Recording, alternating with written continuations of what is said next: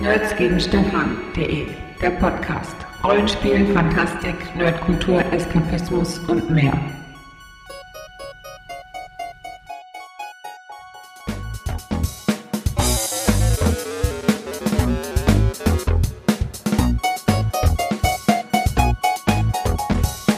Hallo und herzlich willkommen zur mittlerweile schon zweiten Folge unseres nerdigen Trash Talks mit dem wundervollen Namen. Caught in Play. Mein Name ist Philipp, ich bin der Blogger von Nerds gegen Stefan und als Gast an meiner Seite ist wie immer Herbert, willkommen. Herbert. Was ist denn deine Qualifikation, neben mir zu sitzen? Was meinst du denn jetzt? Die habe ich doch letztes Mal schon erwähnt. Ja, aber falls neue Hörer sind, wir hoffen doch neue Hörer zu Ich hatte, haben. ich hatte ähm, letztes oder vorletztes Jahr habe ich mal überlegt, äh, ob ich äh, Kampfsport anfange. Habe ich mir so einen Anzug bestellt bei, bei so einem Online-Händler. Und dabei ist es dann auch leider geblieben. Ich finde, das ist eine sehr gute Qualifikation, um einem Da, da, Nerd- aber es war ein Gürtel dabei. Es war ein. Gürtel dabei. Es war ein Gürtel dabei, weil so offen trägt man das nicht. Jetzt komm. Weißt du, weißt du, weißt du, Herbert, mit deiner witzigen Art hast du einige Fans bekommen. Wir haben ähm, viel Feedback bekommen für die erste Folge. Ganz vielen herzlichen Dank dafür an alle Hörerinnen und Hörer, die uns was geschrieben haben, egal ob privat oder eine E-Mail oder auch ähm, Kommentare gesetzt haben unter diesem Beitrag. Und tatsächlich die meisten waren total von dir begeistert, inklusive meine Mutti, die ganz doll von deiner Stimme Jetzt, ich begeistert kriege war. rote Ohren, bitte. Das äh, Da stellt sich mir die muss ja Frage, nicht. bist du bald mein neuer Papa? Ich finde, das ist äh, sehr privat jetzt. Sehr, sehr privat. äh, und nein, es tut mir leid, meine private Situation ist bereits geregelt. Seit einiger Zeit.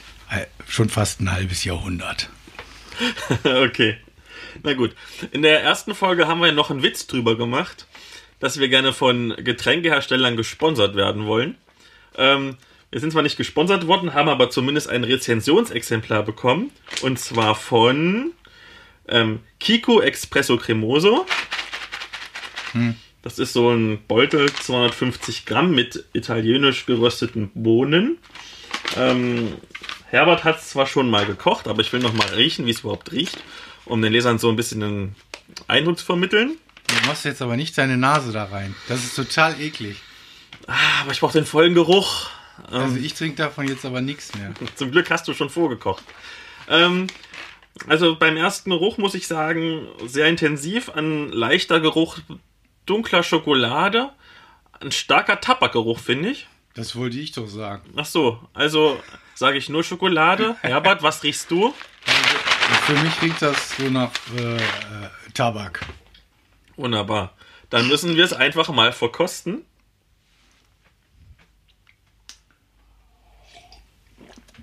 Ich würde sagen, so im Bouquet ist er so leicht äh, nussig. Lauwarm, sehr, sehr lau. Wir haben so lange gebraucht in der Vorbereitung, deswegen ist der Kaffee abgekühlt. Ähm, kann jetzt ja der, der Kaffeedealer nichts dafür. Äh, Ich finde ihn sehr säurearm. ja, so im Nachgang würde ich jetzt sagen, ähm, ja, ich bin ja auch immer, äh, was für mich auch immer ein Kriterium ist, ja tats- tatsächlich die Verträglichkeit. Und weil wir ja wirklich diesmal für diese Folge unglaublich geschuftet haben, hab- haben wir den Kaffee natürlich schon vorprobiert. Äh, das ist jetzt ja auch keine echte Live-Schnitt. Äh, jedenfalls, es wird immer wichtig, wie verträgt man so einen Kaffee, was macht die Peristaltik, also äh, wie reagiere ich so Magen-Darm-mäßig darauf, kann man noch irgendwo hingehen oder bleibt man zu Hause? du weißt, was ich meine. Der, der haut ganz schön rein. Findest du? Ich finde, das ist so was für, äh, also da braucht man schon eine Magenwand, die was aushält. Besonders wenn man jetzt hochdosiert. Ich fand genau das Gegenteil. Ich fand ihn extrem schwach, muss ich sagen. Du fandst den extrem schwach. Also, äh, wie gesagt, wir haben den auch schon mal vorgekostet und ich fand auch recht, recht wenig Koffein drin. Also, Also ich war jetzt nicht so wach, wie wenn ich einen anderen Espresso getrunken hätte. Ja, das ist ja manchmal diese homöopathische Wirkung. Du, äh, du musst dann halt mehr Kaffee trinken. Äh, Vermutlich. ne, äh, ja. Aber ich habe vorgesorgt, also weil ich äh, doch sehr empfindlich bin, habe ich mir den normalen Norma Bio Fair Trade Kaffee äh, eingegossen. Wo sie die Reste vom Boden zusammengekehrt haben. Auf jeden Fall pre- preis-leistungsmäßig, muss ich sagen. Ich bleibe bei, erstmal bei meinem Hauskaffee, aber der Kaffee bekommt eine zweite Chance in der nächsten Folge. Es ist ja auch immer so tagesformabhängig. Ja, das stimmt. Ansonsten, ich muss sagen, mit Milch ist er sehr gut verträglich und schmeckt auch sehr rund. Ja. Sehr schön. Genug zum Kaffee. Fangen wir mit den richtigen Themen an. Den Themen vor dem Thema. Und zwar, wir waren beide ja auf der MWC, auf der Main Würfelcon. Wir haben es ja letztes Mal angekündigt. Ja. Wie fandest du es, Herbert? Also für mich war das so ein bisschen wie äh, Alice im Wunderland. Äh, ich war der Hase oder war es ein Kaninchen. Also wir haben uns ja gleich am Anfang da getrennt, offiziell getrennt auf der Convention. Äh, und jeder ist seiner Wege gegangen. Du bist in irgendwelche Rollenspielgruppen gegangen. Ich bin, äh, habe mich begeistert auf die Tabletop-Tische geworfen. Also nicht direkt drauf geworfen auf das ausgestellte Zeug, sondern äh, ich habe tatsächlich alles gespielt, glaube ich, was, was es da gab. Ich habe sogar meine erste Runde Age of Sigma gespielt. Nein. Doch, doch, nach jahrelangem äh, Zögern habe ich jetzt äh, alles, äh, meinen Mut zusammengenommen und habe Warhammer Age of Sigma gespielt. Und ist es so schlimm, wie alle behaupten? Äh, um es kurz zu machen, ich glaube, es hat so seine Berechtigung. Warum? Warum hat seine Berechtigung? Mein Sohn sagt immer, warum, darum, falleralala. Aber äh, dann habe ich äh, mir das neue Star Wars Tabletop angeguckt. Und äh, ganz auch, um es wieder kurz zu machen, ist, ich glaube, es ist leider gut. Äh, ähm, dann ist die Packung wirklich attraktiv, diese Starterbox mit äh, was sonst Luke Skywalker und Darth Vader äh, als äh, Protagonisten der beiden Parteien. Es sieht gut aus. Äh, die, ich finde ja persönlich auch solche Handkarten immer ganz schöne, schöne Spielhilfe. Dann haben, braucht man nicht alle Daten im Kopf haben und so. Äh, aber was äh, bleibt, ist so dieser, dieser schale Geruch nach X-Wing. Oh ja. X Apropos X-Wing, heute, wo wir das aufnehmen, gestern Abend ist die Bombe geplatzt von Asmodee oder FFG, dass eine zweite Edition von X-Wing rauskommen wird. Wir werden in der dritten Folge, die, mal gucken, wahrscheinlich Ende Mai, Anfang Juni kommt, ähm, über Star Wars reden, passend zum neuen Film und werden da auch nochmal auf X-Wing eingehen. Was ist das? Wollen die das retten oder äh, soll Sie wollen eine zweite Edition machen. Alles soll besser werden und sie wollen vor allen Dingen sehr viel Geld verdienen. Und also alles einstampfen, was man bisher gekauft hat? Ne, du kannst die, die, die Figuren noch benutzen, du musst aber so Upgrade-Packs kaufen. Das wird ganz schön teuer. Aber wie gesagt, das, Das machen klingt wir. jetzt sehr tendenziös, lieber Philipp, was du da sagst. Also bis zur nächsten Folge haben wir mehr Informationen und werden dann nochmal detailliert drauf Da eingehen. muss ich doch jetzt ehrlich sagen, da war ich doch mit Age of Sigma viel freundlicher, äh, zumal ich ja auch da die Dame vom Nürnberger äh, GW-Shop kennengelernt habe. Da. Und die war auch sehr freundlich. Die war auch sehr freundlich, ja. Oh, Die besuchen wir bestimmt auch nochmal. das können wir eigentlich mal Mit machen. Frau und Kind. Und mir. Und dir. Ach ja, eine weitere Tabletop-Geschichte, die ich mir angeguckt habe, war äh, Daisho. Also ein, äh, Tabletop angesiedelt im, ähm, im, im äh, mittelalterlichen Japan, mystischen Japan. Mystisch ist dieser Zusatz, dass quasi alles möglich ist, von Kung Fu Panda bis, ne? Also, was ich daran schön fand, war, dass du, du spielst eine Rollenspiel, also eine kleine Gruppe von Helden, die du dir selber konfigurieren kannst. Es ist also ein bisschen so was RPG-lastiges, ein einfaches Kampfsystem. Also auf jeden Fall ein interessantes Spiel für zwischendurch und äh, du hast eine Menge Spaß, äh, diese Szenarios zu basteln und ähm, ja, das ist äh, von, äh, lass mich mal überlegen, von äh, Daisho äh, ist von North Star Figures. Ähm, ja, wollte ich noch nachliefern. Schön. Und äh, was war da noch was? Habe hab ich mir noch was angeguckt? Ähm, du hast dir Infinity angeguckt. Ach, Infinity habe ich ja auch noch gespielt, genau. Ich, ich kam richtig in Übung, ganz schnell in Regelwerk. Ja, da bin ich, habe ich mich gleich auf die Straße geschmissen und äh, wurde auch gnadenlos von so einem Camper weggeputzt. Das Spiel ist, also verzeiht eigentlich nichts. Also man spielt da zwischen diesen bunten Kekspackungen mit diesen äh, richtigen schönen Boutique-Figuren, die man liebevoll angemalt hat und dann werden die sofort weggeputzt. Traurig. traurig. Sehr traurig. Ja, aber es hat auch irgendwie ein bisschen Spaß gemacht.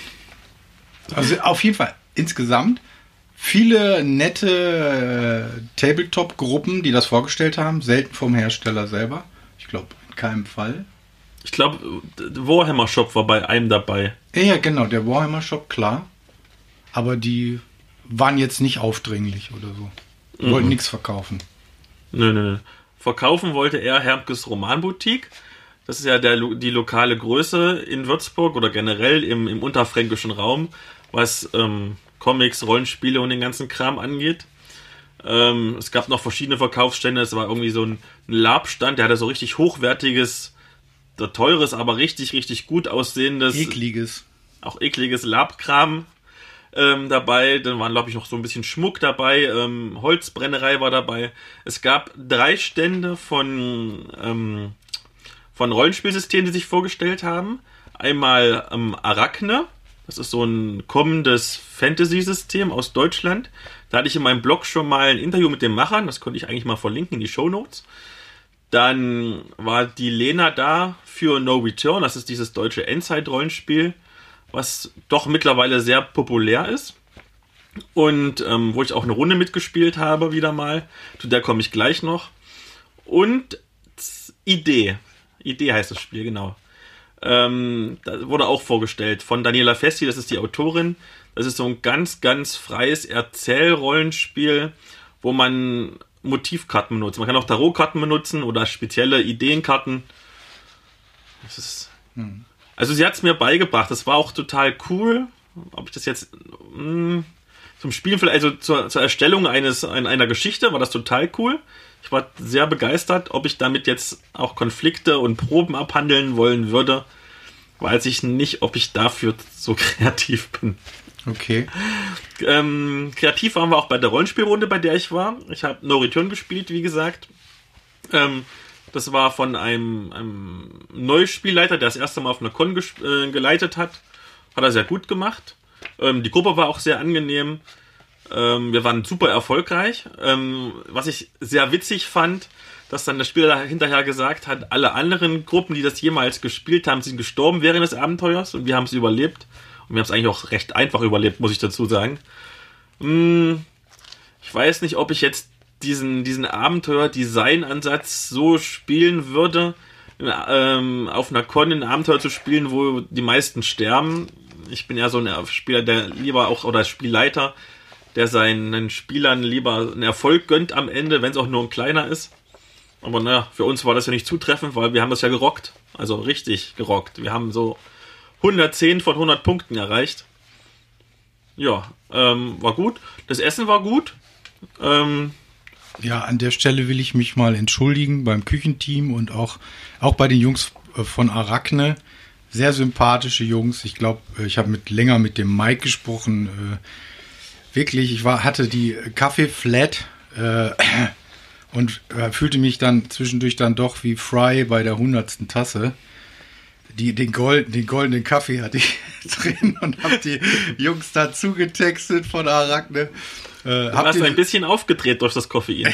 ich habe den sogar, ich brauchte noch nicht mal mein Schleifchen an der Küche vorzeigen. Und bei den Jungs von Arachne, da musste ich, habe ich sogar abends noch eine E-Mail äh, äh, losgeworden, worauf die aber auch nicht reagiert haben. Überhaupt äh, nicht? Überhaupt nicht, nee. Also ich glaube, da entweder äh, können die besonders gut kommunizieren oder, oder nicht so gut. Oder ich bin einfach im Spam-Ordner gelandet, weil so offiziell klang das jetzt nicht, das Anschreiben von mir. Es war mehr so ein Kaffee-Flash.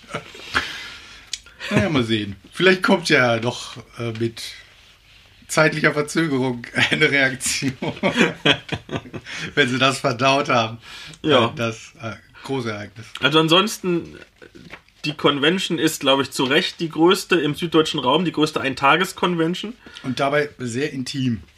Ja, genau. Die Location ist auch, wie gesagt, sehr, sehr toll, durch dass durch dass es alte Klostermauern sind.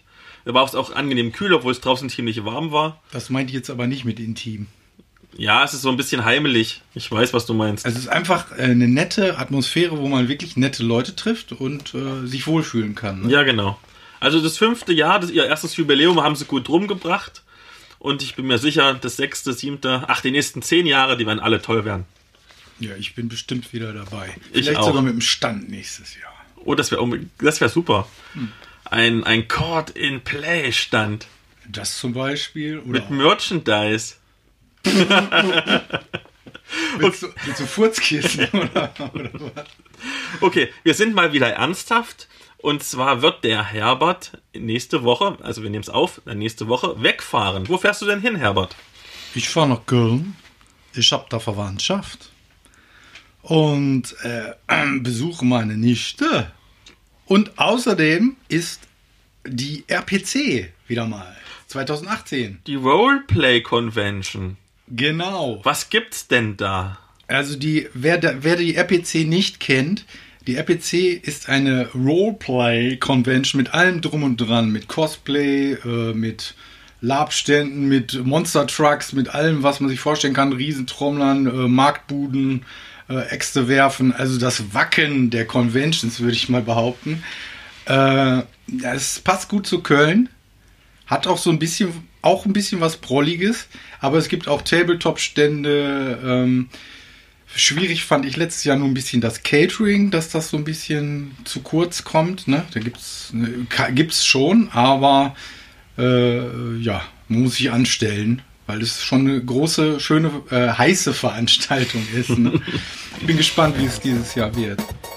Na dann, ich freue mich auf deinen Bericht. Ja. Damit haben wir das Thema vor dem Thema abgeschlossen.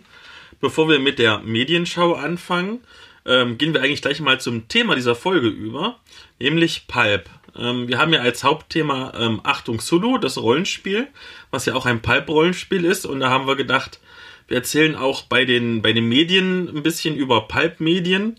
Aber wir wollen natürlich anfangen, was ist das überhaupt? Ähm, Pulp, das kommt von den. Oder willst du erst was sagen? Trash.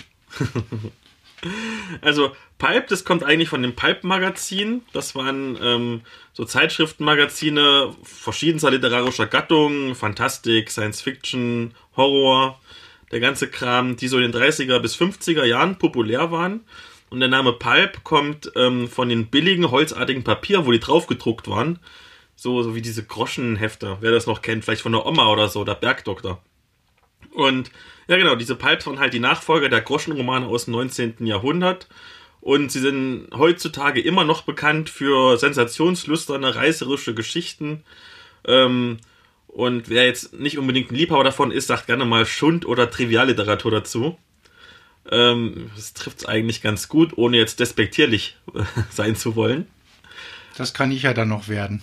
Jetzt komm, Herbert, sei despektierlich. Äh, nee, ich will das lieber dem E-Bubi überlassen, der kann ja mal was dazu beitragen, weil ich rufe mal gerade die Datei ab. Nicht absolut definierbares künstlerisches Werturteil und bezeichnet besonders billige, nach Gehalt und Form unwahre Kunst. Die Ausdrucksmittel des Kitsch Pulp sind selten originell, wirken häufig komisch oder gestellt, appellieren besonders an das passive Gefühlsleben, die unkritische Aufnahmebereitschaft der Masse. Ja, besser hätte ich es jetzt auch nicht sagen können. Nein, das war großartig. Ja, der, der E-Bubi, der hat's schon drauf, ne? Ja, äh, vielleicht als kleiner Exkurs äh, unter der Rubrik Früher war alles besser. Ähm, ich befinde mich ja kulturell in einer äh, Abstiegsspirale, würde ich mal behaupten. Ja, ähm, wobei man sagen könnte, die Trash-Produkte von heute sind die Klassiker von morgen. Äh, was ich damit meine ist, äh, dass äh, ich nicht, auch wenn ich das viele Sachen nicht verstehe, äh, kommen wir ja nachher noch drauf, so äh, zeitgenössisches Comic und so weiter, äh, äh, muss ich auch nicht, weil es wird sich durchsetzen. Das ist meine Auffassung. Ähm, was mich jetzt selbst betrifft, äh, sind doch meine Erwartungen an ein Produkt heutzutage doch sehr niedrig, auch gerade inhaltlich. Ähm, früher lief ja Konkurrenz in erster Linie äh, über den Preis und äh, Qualität wurde gewissermaßen vorausgesetzt. Ähm, und dann setzte man sich über die Qualität irgendwie ab. Und äh, heute geht es mehr über das Design. So, so, das ist so die Zeit von Steve Jobs, würde ich mal sagen. Ähm, maßgeblich ist heute das Design, vor allen Dingen des Marketings. Äh, das Produkt selbst fällt dagegen, äh, also gegenüber der Werbung oft ab. Ist so meine subjektive Einschätzung. Das hast du schön gesagt. Findest du Das das, ist, richtig, auch? das ist richtig hochkulturell heute, der Podcast. ja, ja, ich, du hast ja und, gesagt, und sozialkritisch. Ich bin begeistert. Wir kommen auf ein neues Level der Qualität. Ja, wenn du noch mehr willst, warte. Bitte. Also, äh, Gib mir mehr. Muss ich mal gerade gucken. Gibt es noch was Schlaues hier? Ach ja. Also, was die Künstler, die beteiligten Künstler betrifft, äh, dann äh, frage ich mich, reicht Ambition eigentlich aus? Ne? Also vor allen Dingen die Ambition, äh, äh, einfach nur Erfolg zu haben. Vergessen wird dabei ja oft, dass das Produkt erstmal geschaffen werden muss. Äh, und ich behaupte jetzt mal, dass man den Unterschied merkt, ob du jemanden hast mit einem breiten Le Lesehorizont, der kulturell interessiert ist. Wenn der sich hinsetzt und zeichnet einen Comic zusammen mit, mit, mit einem Autoren, dann kommt da ein anderes Comic raus als jemand, der einfach nur ein, ein bestimmten Comic super genial findet und dann versucht da quasi das zu wiederholen. Ähm, vielleicht folgen ja auch gleich konkrete Beispiele, wo man das nochmal äh, ja, konkretisieren kann, was ich meine. Das kann schon passieren nachher. Ja. Allerdings fangen wir erst mit anderen Sachen an. Das ist das neue Pink Floyd Album. Nein, keine Musik. Das, ich bringe das jetzt auch nur, weil ich fand, äh, äh, das ist auch ein schönes Beispiel. Wenn du mal guckst, Pink Floyd ist eine Band aus den späten 60er Jahren. Ne? Und äh, für mich war das immer so, ich habe das tatsächlich auch mal gehört, damals, als ich jung war. Das ist lange her. Jedenfalls habe ich immer gesagt, nach Amagama kam nichts mehr. Ich glaube, Amagama war 69 oder sowas. Äh, wenn du jetzt mal guckst, wie die zeitgenössische Kritik auf Pink Floyd Album, Alben in den 80er, 90er Jahren reagiert haben, die haben das nie, niederschmetternde Urteile waren das. Ne? Und wenn du heute auf Amazon guckst, sind das durchgängig Fünf-Sterne-Alben. Also das ist das, äh, was ich meinte, der Trash von gestern sind die Klassiker von, von morgen. Da, ist, da hat die Zeit das längst eingeholt. Dann kann ich ja noch hoffen für den mutterbeleidigenden Sprachgesang, den ich so gerne höre, dass der irgendwann auch mal als Klassiker gilt. Mutter, ja, doch, ja, garantiert. Es gibt doch jetzt schon Professoren über Dr. Dre und äh, das, äh, Dozenten über Snoop Doggy Dogg Gut. und Beyoncé. Das ist doch Hochkultur. Ich höre Hochkultur. Hörst du das, Mutti? Ich höre Hochkultur. Mutter beleidigendes. Mutterbeleidigender Sprachgesang. Sackt jetzt erst so langsam bei mir. Es sedimentiert. Wie der Kaffee. Okay, wollen wir anfangen mit der Medienshow? Ja, gerne. Okay. Ähm, ich habe Bücher gelesen, tatsächlich mal wieder. Ähm, Ah, was? ja, tatsächlich. Und mh, wenn diese Bücher halt nicht jetzt erschienen wären, beziehungsweise das ist jetzt eine Neuauflage, aber wenn dieses Buch halt nicht in der Neuauflage jetzt erschienen wäre, sondern wäre erschienen in den 30er bis 50ern, dann wäre es bestimmt auch in einem billigen, holzhaltigen ähm, kleinen Heftchen erschienen und nicht in einem schönen Taschenbuch vom Manticore Verlag.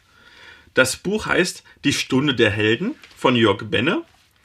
Ähm, das ist ein Roman aus seiner Fantasy-Welt Nuaret. Das ist also ein Fantasy-Roman. Das ist so Sword and Sorcery, wobei es ähm, zumindest in diesem Roman jetzt nicht so viel Zauberei gibt. Also ich sage immer so aus Spaß, das Sword without Sorcery. Ist das der mit, diesen, mit dieser Hörspielreihe auch? Diese, der diese Hunderttausende von Romanen Nee, nee, hat? nee. Stunde der Helden? Nee, nur lange nicht. Okay. Irgendwann vielleicht mal, aber noch ist es noch nicht erfolgreich. Okay. Erst nachdem wir das jetzt hier besprochen haben. Also, die Stunde der Helden ist eigentlich eine, eine schöne kleine Geschichte. Es geht darum, du hast so einen pummeligen Anti-Helden, der heißt Fehlerhaar von Brickstein. Das ist ein Barde, der sucht das Abenteuer und will so ein bisschen was erleben. Ähm, und als Barde verdient er sein Geld dadurch, dass er von, von Dorf zu Dorf zieht und macht da so kleine Stücke und erzählt ein bisschen was und kriegt halt so ein paar Groschen und so, ne? so ein Künstlerleben. Ähm, und irgendwann erzählt er mal von drei so lokalen Berühmtheiten, Hook, Wim und Dalaga. Das sind aber eigentlich drei Söldner und die hören das und sagen so, hm, du hast irgendwelche Mist über uns erzählt. Und er so, ja, darf ich mitkommen und mal gucken, was ihr so wirklich macht? Und die so, ja, komm halt mit, aber stör nicht. Ähm, und kommt dann halt mit und muss dann aber halt recht schnell feststellen, dass es halt keine Helden sind, sondern halt einfach nur geldgeile Räuber, Söldner, die halt einfach nur an sich selber denken.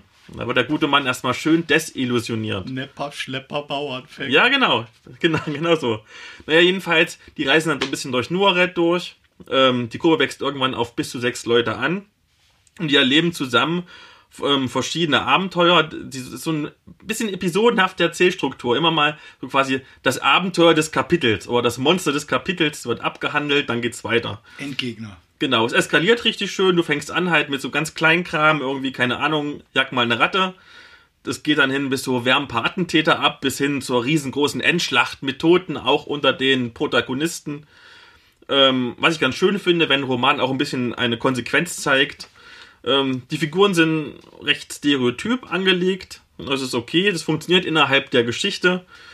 Ähm, und ich weiß nicht, ich hatte den Roman, glaube ich, durch in fünf, sechs Stunden oder so als Taschenbuch 13,95, das ist vollkommen in Ordnung als Preis. So eine schöne kleine Unterhaltung.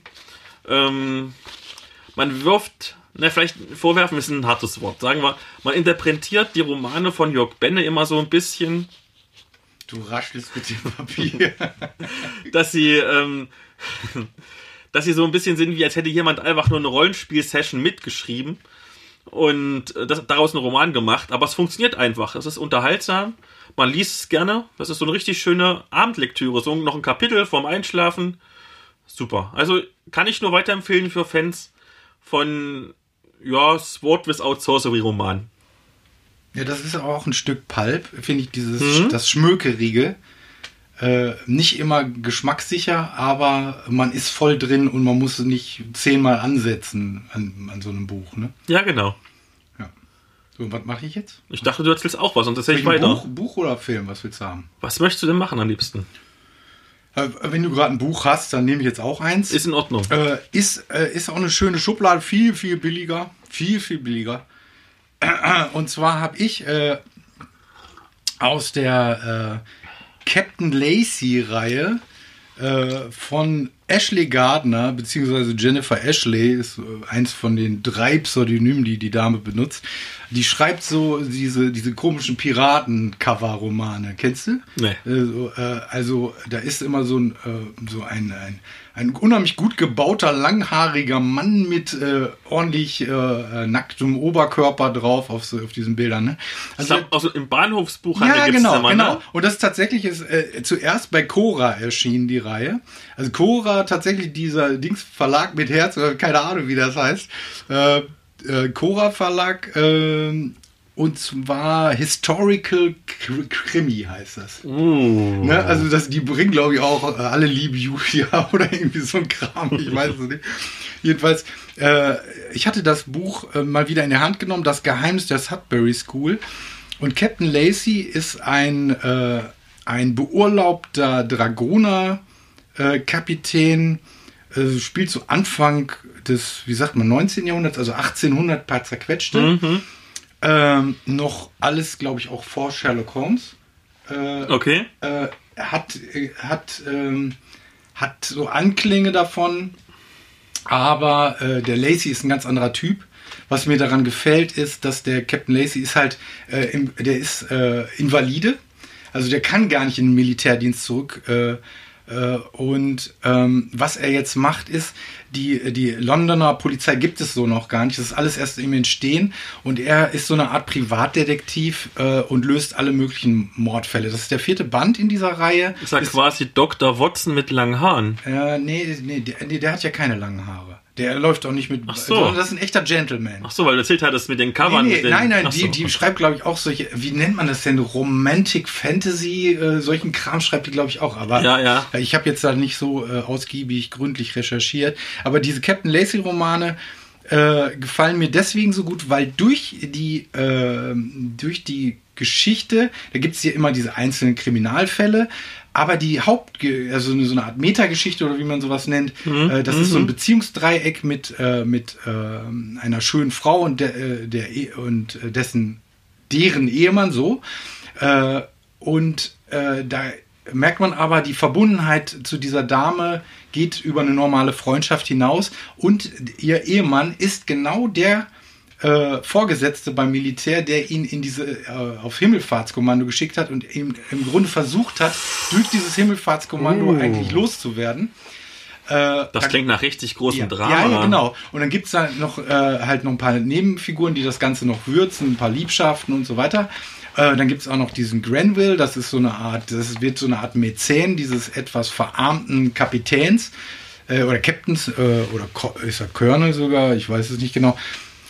Auf jeden Fall, äh, äh, der Captain Lacey ist halt äh, so dieser hinkende Privatdetektiv, äh, der sich immer tiefer in, dieses, in diese Londoner Unterwelt verstrickt und äh, da allerhand äh, spannende Abenteuer erlebt.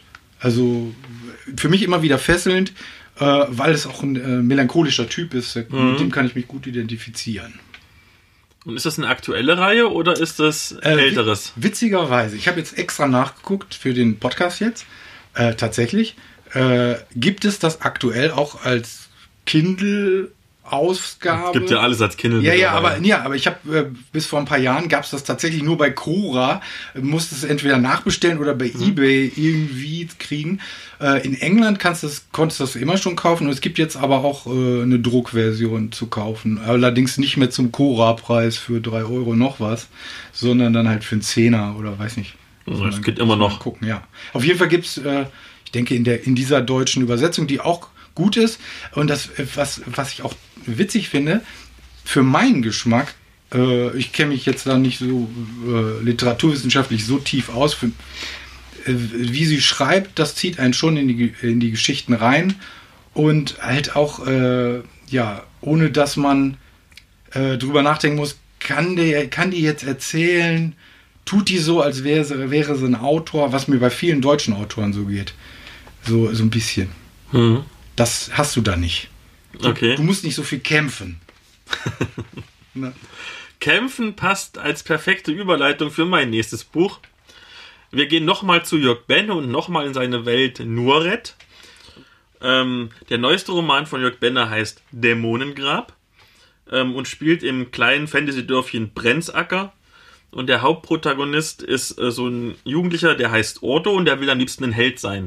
Aber ich meine, er wohnt auf so einem kleinen, blöden Fantasy-Dorf, da gibt's halt nur Kühlhütten und sonst nix. Ähm, dann gibt mir irgendwann einen großen Sturm, da liegt ähm, eine alte Tempelanlage frei. Verwunschene Tempelanlage mit ganz viel böser Energie und allem. Und Ordo und sein Freund Vajan ähm, trauen sich halt, gehen in diese jetzt freigelegten Ruinen, finden eine Münze und, und freuen sich erstmal. Aber die Freude ist nur ziemlich kurz, weil nachts verschwindet dann Vajan und seine Familie. Und sein Haus ist überall mit Blut und so. Also so ein bisschen gruselig und so. Stadtwache wird gerufen aus der nahen Stadt. Äh, die bildet dann einen Erkundungstrupp mit, mit Ordo, der Stadtwache, noch einem Priester, einer Magierin und ein paar zwangsrekrutierten Abenteurern. Und die gehen halt in den Tempel rein und versuchen halt den, den Weihern zu finden mit seiner Familie. Erleben dann halt so ein paar Abenteuer, so Fallen und Gegner und sowas. Ja, es ist eine eigentlich recht simple Story, so ein schöner Dungeon Crawler, also rein in den Tempel, die Familie finden, wieder raus, dabei Fallen überstehen und Gegner überstehen. Hat aber ein paar interessante ähm, Plot-Twists, die mich auch teilweise überrascht haben. Es ist sehr, sehr konsequent. Also so- wieder so, dass nicht alle rauskommen, die reingegangen sind. Was ich sehr schön finde. Ähm, es ist sehr atmosphärisch geschrieben, ähm, hat aber, finde ich, ein Hauptproblem. Und zwar die, diese Abenteurergruppe, die in diesen Tempel da reingeht, die ist viel zu groß. Und Die Figuren sind, außer die Magierin, die jetzt die ein bisschen zaubern kann, sind alle sehr austauschbar. Also Achso, das meinst du, nicht 2,50 Meter? sondern- Nee, nee, nee, die, die, die können alle dasselbe. Ähm, das sind halt alles irgendwelche Schwertkämpfertypen. Und wenn Schwertkämpfer-Typ 1 tot ist, na gut, wir haben immer noch 10 Schwertkämpfertypen. Ne, das ist, das ist ein bisschen schwierig. Und da, äh, wenn da jemand stirbt, dann ist es dem Leser auch, gerade weil es nur so ein, zwei wirkliche. Egal. Ja, es ist egal. Weißt du, du hast so deine ein, zwei Identifikationsfiguren. Das ist einmal irgendwie so, so ein Mädel von der Stadtwache, was sich so ein bisschen be äh, behaupten muss in dieser Männerwelt. Und halt Ordo, der ein Held sein will. Aber im Prinzip alle anderen sind ja komplett wurscht. Und wenn die sterben, ist es auch wurscht. Weißt du? Ähm, Die sind einfach Material. ja, die sind, die sind Material. Das ist ein bisschen schade. Also hättest du vielleicht die Hälfte genommen von der Gruppe, vielleicht fünf, sechs Leute, die in diesen Tempel reingehen, ähm, die aber alle ein bisschen was können und sich auszeichnen durch irgendeine Besonderheit. Keine Ahnung, einer kann, weiß nicht, Fallen entdecken oder so. Wie so, weißt du, wie so, ist ja so ein bisschen wie so ein, wie so ein Rollenspielroman, ne? Abenteuer, so ein Dungeon Crawler. Ähm, und wenn noch die Gruppe so ein bisschen gewesen wäre, jeder kann ein bisschen was und wenn der wirklich fehlt, dann merkst du, verdammt, das ist schlecht, dass der fehlt. Also ich finde es ja, ja, oh, ein dicker LKW. Also ich finde es einerseits ja erstaunlich, dass das noch geht, wo doch jetzt nach Harry Potter und ja, der Ringe-Film jeder weiß, wie man so eine Spiel- äh, oder äh, Romanwelt erstmal vorbereitet, ganz tief rein und dann immer so ein Stückchenweise Informationen aus der Tiefe holen und so, damit das ne, alles so plausibel wirkt. Äh, auf der anderen Seite auch irgendwie sympathisch. Da schreibt einer drauf los, da, ne, das, der platzt äh, raus und das sind so äh, dann Stationen auf seinem Weg zum Groschenromanschreiber. Genau. Also es macht echt Spaß zu lesen. Ähm, man ist wieder so, weiß ich nicht, so sechs Stunden vielleicht braucht man, um es durchzulesen. Ähm, vom Genre her würde ich sagen, so zwei Drittel Fantasy, ein Drittel Horror. So ungefähr. Vielleicht, wer ein bisschen empfindlicher ist, empfindet es ein bisschen horrorlastiger. Ja, Zombies oder was? Nee, nee, keine Zombies. Aber schon so, so Grusel und es passieren schon so, so wirklich so Horrorsachen. Komm, du bist so. Game Master, du musst auch immer ein bisschen spoilen. Das ist oberste Regel, habe ich gelesen. Eigentlich will ich gar nicht spoilern. Nee, aber. äh, Man komm, soll ja den Roman lesen. also, okay. Also, Aber Insekten? auch. Okay. Also ich, ich, ich würde sagen, man, man kann sich, wenn man so Game Master ist, schon ein bisschen inspirieren lassen davon. Und wie gesagt, es gibt ein paar interessante Plot-Twists. Das ist schon wirklich gut gemacht. Es hat mir sogar einen Tick besser gefallen als die Stunde der Helden, was der Vorgängerroman ist. Deswegen meine Empfehlung, Jörg Benne, Dämonengrab, vom Manticore Verlag für 13,95 Euro, vollkommen in Ordnung.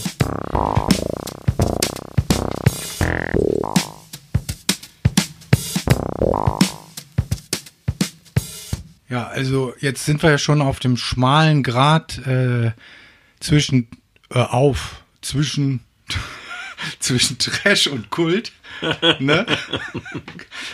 Blade Runner. Nee, das ist aber nicht der Film, den ich jetzt äh, geguckt habe und vorstellen wollte. Äh, ich habe mal wieder ganz tief in die Klamottenkiste gegriffen. Äh, und zwar habe ich einen Film von 1991.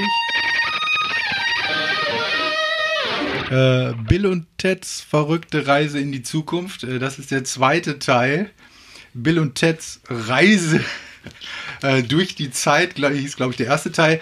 Bill und Ted sind zwei äh, Teenies, äh, die sich, die haben große Ambitionen. Sie wollen eine, So wie wir. ja, Rock'n'Roll. Sie wollen äh, eine ganz, ganz coole Metalband, die wilden Hengste abgeben. Und äh, Ängste. ja, die wilden Hengste. Ähm, Das klingt so total nach dieser Musikrichtung. ja, genau. Es ist auch die Musikrichtung, also äh, Shred-Gitarre, also so Tweely Wee äh, ist äh, der Soundtrack zu, den zu den Bildern. Äh, es ist äh, ziemlich äh, poppig passt ja jetzt nicht. Ne? Das wäre jetzt ja voll posermäßig poppig zu sagen. Ne? Also damals, als es noch richtiges, Vorwärts getrieben. als es noch richtige Szenen gab, äh, So, so, so. Jugendszenen meinte ich, da Energiegeladen. ja, richtig, ja, Metal. Richtig Mosch. Also ähm, positive äh, Power ist, ist das Motto äh, äh, dieser Filmreihe. Ich glaube, es gibt, äh, es ist, glaube ich, sogar ein dritter Teil jetzt angekündigt. Nein. Witzigerweise. Mit den spiel- Originalschauspielern? Ist das ja, ja, genau. Und zwar eine, äh, einer, äh, ich glaube, der äh, Ted, gespielt von Keanu Reeves, Nein. ist aber kaum zu sehen, weil er so einen langen Pony hat, den ganzen Film über. Und daneben der unsägliche Alex Winter, nie wieder gehört, aber ein Gesicht unvergesslich. unvergesslich. Also du kannst dir einfach nur immer wieder zwischendurch äh, Blu-ray oder DVD, ich weiß gar nicht, ob es den auf Blu-ray gibt, äh, DVD anhalten und einfach mal solche Stills angucken von ihm. Es ist krass. Äh, da wird einem einiges geboten. Auf jeden Fall ist es so, nachdem sie in dem ersten Film mit einer äh, äh, Telefonzelle, die als Zeitmaschine fungiert, versuchen, einen Geschichtsaufsatz zusammenzuklauben, besuchen sie halt Bach und was weiß ich nicht, äh, also alle möglichen von Sokrates, den sie immer Sokrate nennen. Mit einer Telefonzelle. Ja, mit einer Telefonzelle.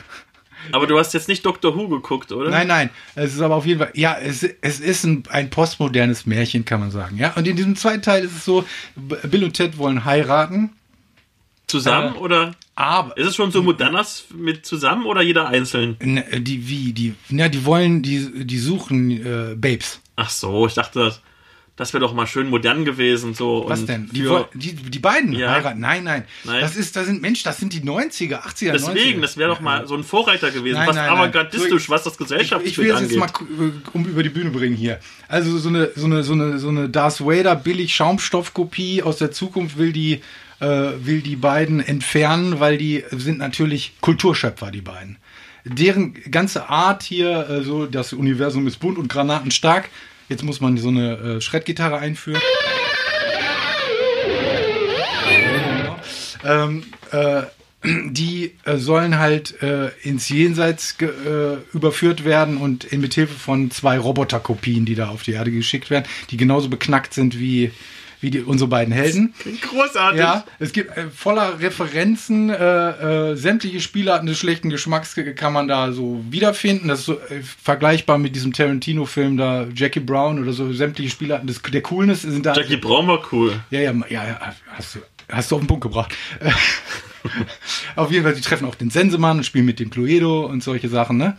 Ähm, ja, äh, und was bleibt, ist nach dem Besuch, nachdem sie auch Gott besucht haben, äh, in Erinnerung bleiben die Shreds und äh, natürlich die Babes, äh, die, die, die, die, die Frisuren und äh, ja, diese positive Power. Das Universum ist bunt und granatenstark. Das klingt irgendwie mal richtig schön für einen Filmabend. So ein paar Bierchen, also wenn ich jetzt Bier trinken würde, Ja, wenn ich jetzt Bier trinken würde, dann wäre das ein prima Filmabend. Also, könnte man das gucken. wenn man nicht abends nicht so müde wäre. Hm, wir sind halt schon alt. Tja, Schlecht.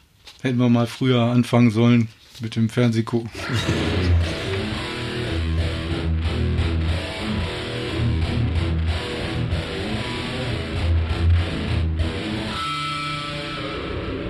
Ja, Philipp. Jetzt Ja, kommst Herbert. du mit einer Bombe. Hä? Ja, Bombe. Ja, weiß ich nicht. Ich komme mit der Liga deutscher Helden. Liga deutscher Helden. Ja, genau. Das ist eine Superheldenserie, eine Comicserie. Ist eigentlich so das Spin-off der ausspielenden Superheroes, also der österreichischen Superhelden. Einer jetzt schon seit ähm, ein paar Jahren laufenden ähm, Comicserie über österreichische Superhelden, die wirklich, wirklich gut ist, die mich wirklich jedes Mal begeistert mit jeder neuen Ausgabe. Ähm, das ist also das Spin-off, das deutsche Spin-off und handelt entsprechend von deutschen Superhelden, die so schöne Namen tragen wie die Wassernixe Lorelei, der bayerische Muskelprotz Gamsbart, der Kölner Jeck, die Ossi-Formwandlerin Chimäre und der ihr Anführer heißt einfach nur Captain und ist ein Hologramm, weil sein eigentlicher Körper irgendwie voll die zerfetzte Leiche ist.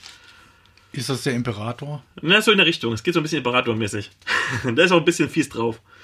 Und ähm, die werden ab und zu unterstützt von so ein paar lokalen Superhelden. Ähm, es gibt mittlerweile zwei Ausgaben. Das sind immer so kleine Heftchen, 36 Seiten für 94, wo auch immer eine Bonusgeschichte drin ist. Ähm, die erste heißt Vorboten und die zweite heißt Sturm. Einsatz in Berlin. Und unabhängig davon, dass sie halt Monster verkloppen und so, gibt es so einen Metaplot, dass es eine Häufung von genetischen Mutationen gibt, ähm, die halt diese Monster hervorrufen. Und es gibt auch immer so ein paar Verweise auf die Hauptserie, auf die Ostschweden Superheroes Hauptserie.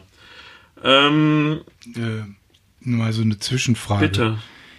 Ey, man ist ja einiges gewohnt, aber das klingt ja ganz schön an den Haaren herbeigezogen, findest du nicht? Ich glaube, wie alle Superhelden-Geschichten ist es an den Haaren herbeigezogen. Ja, man ist ja einiges gewohnt, aber auf, ich meine, deutsche Superhelden ist auch echt schwer, ne? Da, was, was ist typisch deutsch? Äh, Da, da kommt ja immer die Krachlederne und diese Wadenwärmer und äh, Schuhplattler ganz schnell. Wobei sie eigentlich sogar ähm, gar nicht die einzigen sind.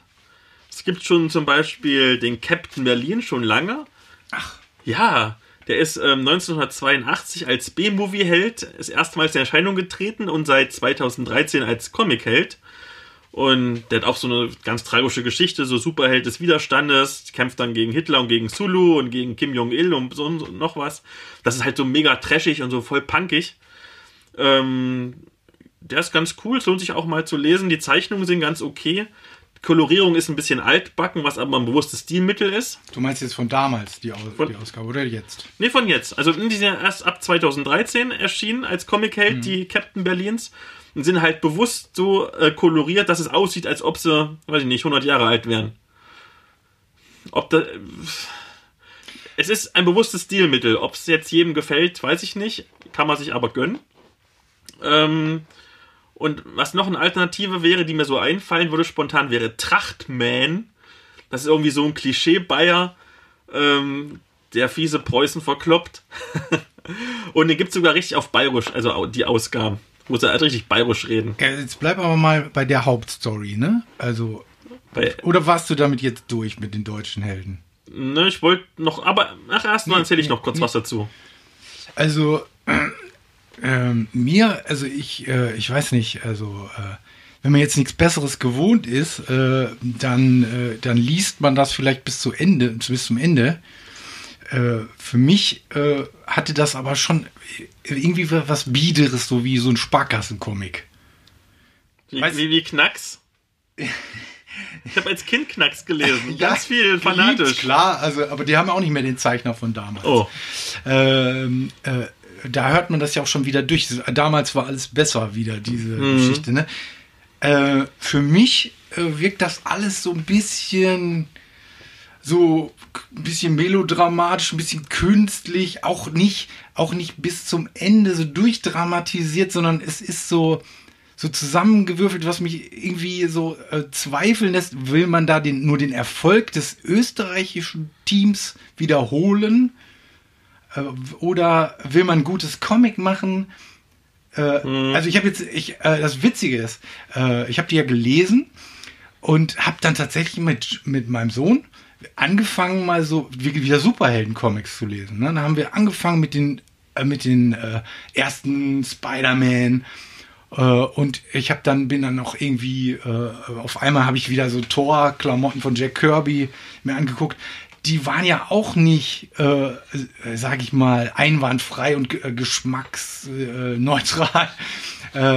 Aber mir fehlt so irgendwie so die sowas, ja, die, die, die Originalität. Also so ein bisschen. Es, Hm, ich, ja, also ich glaube im Vergleich zu Österreich, als es noch die österreichischen Superhelden waren, das Original quasi, das war noch so ganz fresh und, und, und, und, und neuartig und energiegeladen. Ähm, ich habe persönlich ein bisschen ein Problem mit der deutschen Geschichten. Einmal, ich finde, das Team harmoniert nicht so gut, wie das österreichische Team harmoniert. Ähm, und was ich, ähm, das ist so ein bisschen typisch deutsch so. Es muss düsterer sein und schwermütiger sein. Die haben alle ganz traurige Hintergrundgeschichten. Valkyren kommen dazu. So, so weißt du, irgendwie, der, der Gamsbart ist irgendwie traurig, weil er München 72 nicht verhindert hat und Captain Berlin war mal irgendwie so ein kleiner Wehrmachtsjunge und so. Das ist so, so gewollt, also so dieses typische deutsche Bleiplatte. gewollt, ja, dieses typische melodramatische, was, äh, was gerade in den Bonusgeschichten rauskommt, was sich so beißt eigentlich mit der doch ein bisschen ähm, fröhlicheren, fröhlicheren Grundstimmung der Hauptgeschichten. Ähm, das ist ähm, im Vergleich zu dem, den Österreichern, die halt so richtig augenzwinkernd sind. Weißt du, du liest die Österreicher zwei Seiten und hast schon gute Laune und findest es total witzig und geil. Das hat, ich finde, es hat noch ein bisschen Startschwierigkeiten. Ähm, es braucht länger, um in Fahrt zu kommen, als die Österreicher. Die Österreicher, die erste Ausgabe habe ich gesehen, zack, und habe mir jede Ausgabe gekauft und die Sammelbände.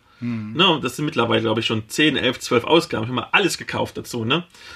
Und hier kaufe ich zwar, aber ich kaufe mehr so in der Hoffnung, es ist schon gut, aber ich wünsche mir, dass es endlich so gut wird oder besser als die Österreicher. Also ich will das jetzt mal äh, reduzieren auf die Ich fuchtel ja schon rum vor Aufregung. Ja, genau. Wir fordern, Deutsche, lasst den Humor bleiben. Das ist einfach nichts für euch.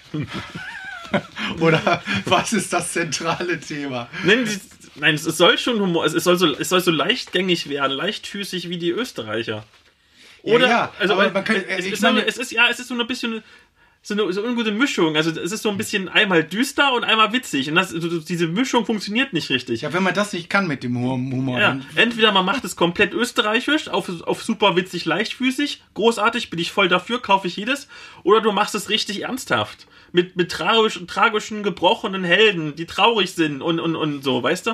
Das ist auch super. sind ne? wir Deutschen wirklich traurig. Ne? Das, aber aber diese, diese Mischung, dies, das passt nicht so richtig. Weißt du, das ist so, irgendwie, eine Seite ist wieder schön, eine Seite ist traurig, eine ist, ist gut und das ist, nein, ich will konsequent entweder lustig oder traurig und nicht diesen komischen Mischmasch, wo, wo die Hauptgeschichte ganz okay lustig ist und dann kommen die Bonusgeschichten, die sind scheiße traurig. Jetzt haben wir wieder einen Haufen verwirrter Zuhörer, wenn wir noch welche haben. Also äh, tatsächlich ist es so, für mich war es so, es hat mich an einen Superhelden-Comic erinnert. Okay. Äh, ja. Äh, das ist so ein bisschen wie, wenn du, wenn einer deiner Freunde möchte unbedingt zu DSDS und du sagst es ihm, dass es nicht, dass es keine gute Idee ist, sondern lässt ihn auflaufen. Da habe ich sogar zwei Freunde. Und du hast es ihnen nicht gesagt. Beste Grüße, ihr wisst, wen ich meine. Oh je. War's das damit? Also ich möchte trotzdem sagen, kauft es, weil dieses Projekt hat es verdient, weiterzukommen. Ähm, Gerade wenn ihr noch nicht die Österreicher kennt, kauft weil dann, dann wisst ihr noch nicht, dass die Österreicher besser sind. Aber da ich ja weiß, dass die Österreicher gerade auch in, den, in, in, der, in der zweiten Staffel wesentlich besser geworden sind. Auch Die, die, die erste war schon. War, Potenzial. Genau, die erste war schon gut und die zweite Staffel, der zweite Sammelband ist richtig durch die Decke gegangen, qualitativ. Deswegen habe ich die große Hoffnung, dass es auch äh, noch die Liga der deutschen Superhelden besser wird.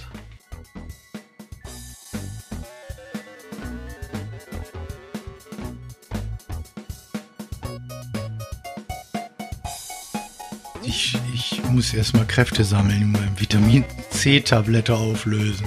Mach das. Mal. Ja, das war ja aufregend. Äh, äh, äh, erzähl doch mal was Schönes. was Schönes.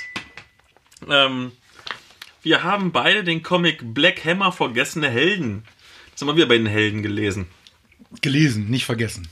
Wir haben ihn vergessen und wir haben ihn gelesen und vergessen. Nein, denn wir reden darüber. Wir haben ihn nicht vergessen. Ähm, das ist eigentlich eine ganz kurze Geschichte tatsächlich. Es geht darum, du hast so ein paar typische, naja, sagen wir mal 40er Jahre Klischeehelden, so den maskierten Boxer Abraham Slam, einen liebesbedürftigen Marsianer, eine fliegende Grundschülerin, eine durchtriebene Hexe, ein, Super, ein Superwissenschaftler und so ein Roboterkumpel. Und die sind halt die Superhelden von, von so einer Stadt und kämpfen gegen den Antigott und dabei werden sie in eine Paralleldimension geschleudert. Ähm, Soweit so normal. Ähm, und sie landen halt in dieser Paralleldimension. Das ist ein Abbild einer kleinen ähm, Farmstadt im mittleren Westen der USA, ähm, die halt so klein, piefig, spießig ist. Und sie, sie müssen natürlich ein bisschen unentdeckt bleiben. Das heißt, sie dürfen ihre Kräfte nicht einsetzen, ihre Fähigkeiten verstecken ähm, und haben halt ewig viel Zeit, um mit ihren eigenen Problemen irgendwie klarzukommen. Ähm, was für die eig eigentlich wesentlich schwieriger ist, als sich mit irgendeinem Monster zu kloppen.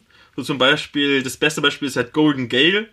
Die ist eigentlich schon ähm, 50, 60 oder so, so eine, schon eine durchlebte Frau. Abgehalftert. Eine abgehalfterte Frau.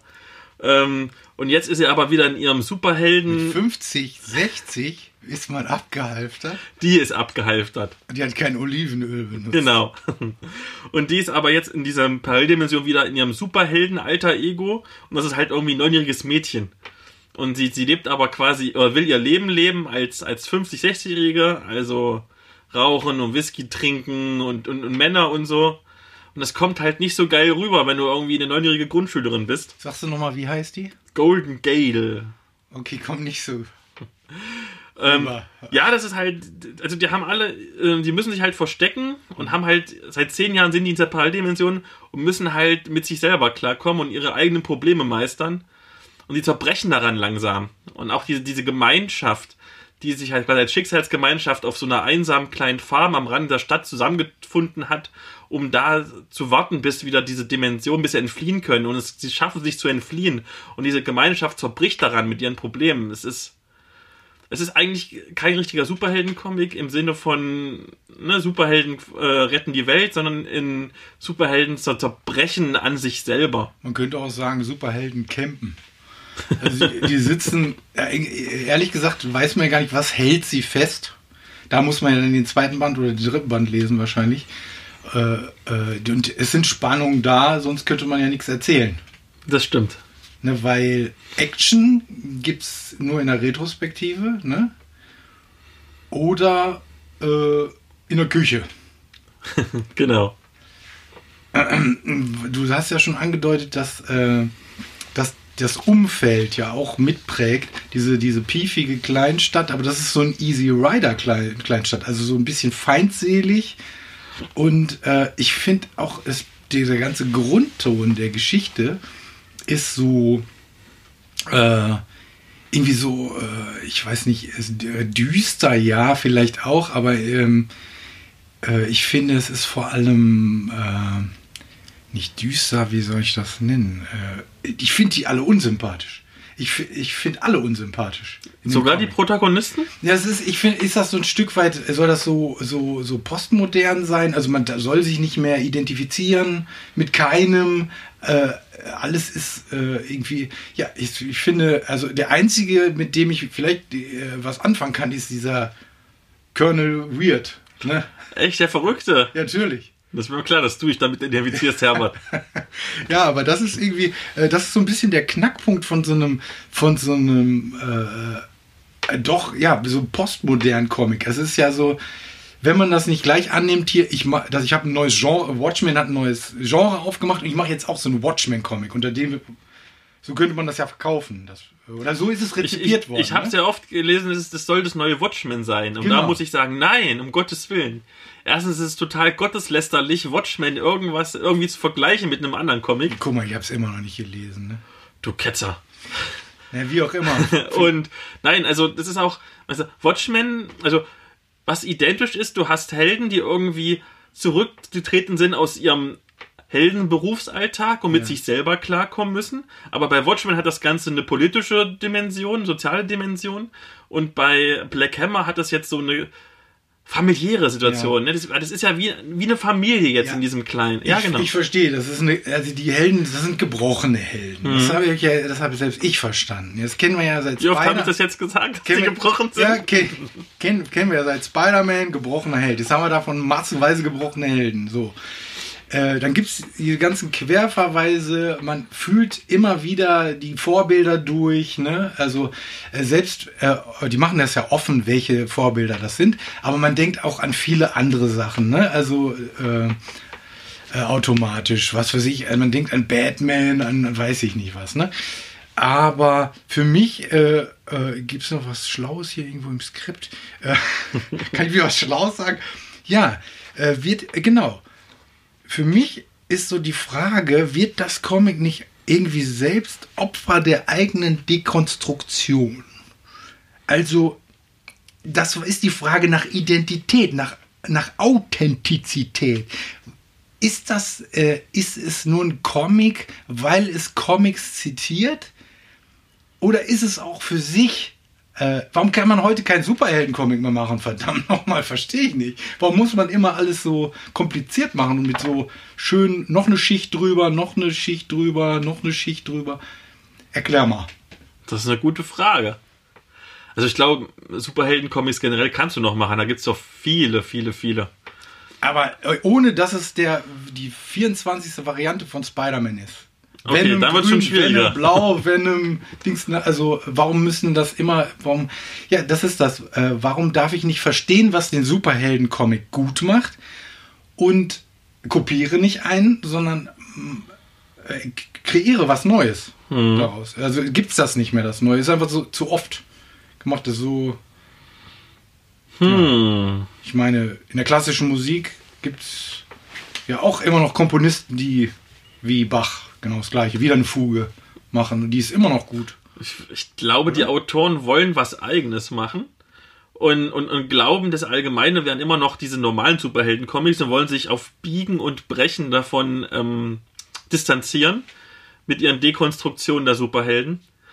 ohne jetzt zu merken, dass sie damit eigentlich genau das machen, was viele andere. Das ist, genau, das ist wie Hipster, weißt du? Hipster wollen total anders aussehen ne? So und ich sich jetzt. anders verhalten. Ja.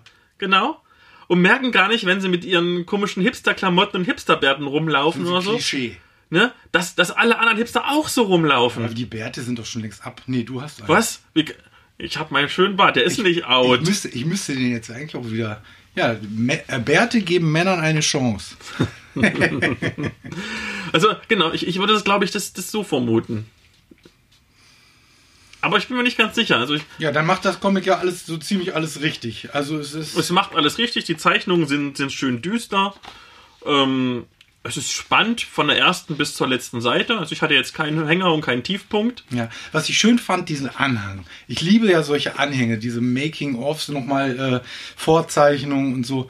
Äh, ich wäre aber tatsächlich selber drauf gekommen, dass der Zeichner sich tatsächlich in diesem Grusel-Horror-Genre am wohlsten fühlt. Das sah man den Bildern an. Ja, ne? ja. So, äh, äh, und witzigerweise sind, sind auch Sachen rausgeflogen wieder, die ich auf jeden Fall drinne gelassen hätte. Wie so oft Ja, ne? bei diesen Outtakes. Meistens. Ich lasse ja aber liebsten alles drin. Du bist so ein Director's Cut-Gucker. Ja, für mich, äh, wenn Prince eine Platte rausgebracht hat äh, mit drei, äh, wo alles wo man zwei Platten von wegschmeißen konnte, dann war mir das egal. Hauptsache Matze. Okay, um das abzuschließen. Ähm, Splitter Verlag, Hardcover, wie immer gute Druckqualität. 184 Seiten, 19,80 Euro. Kann man sich, sollte man sich unbedingt mal gönnen.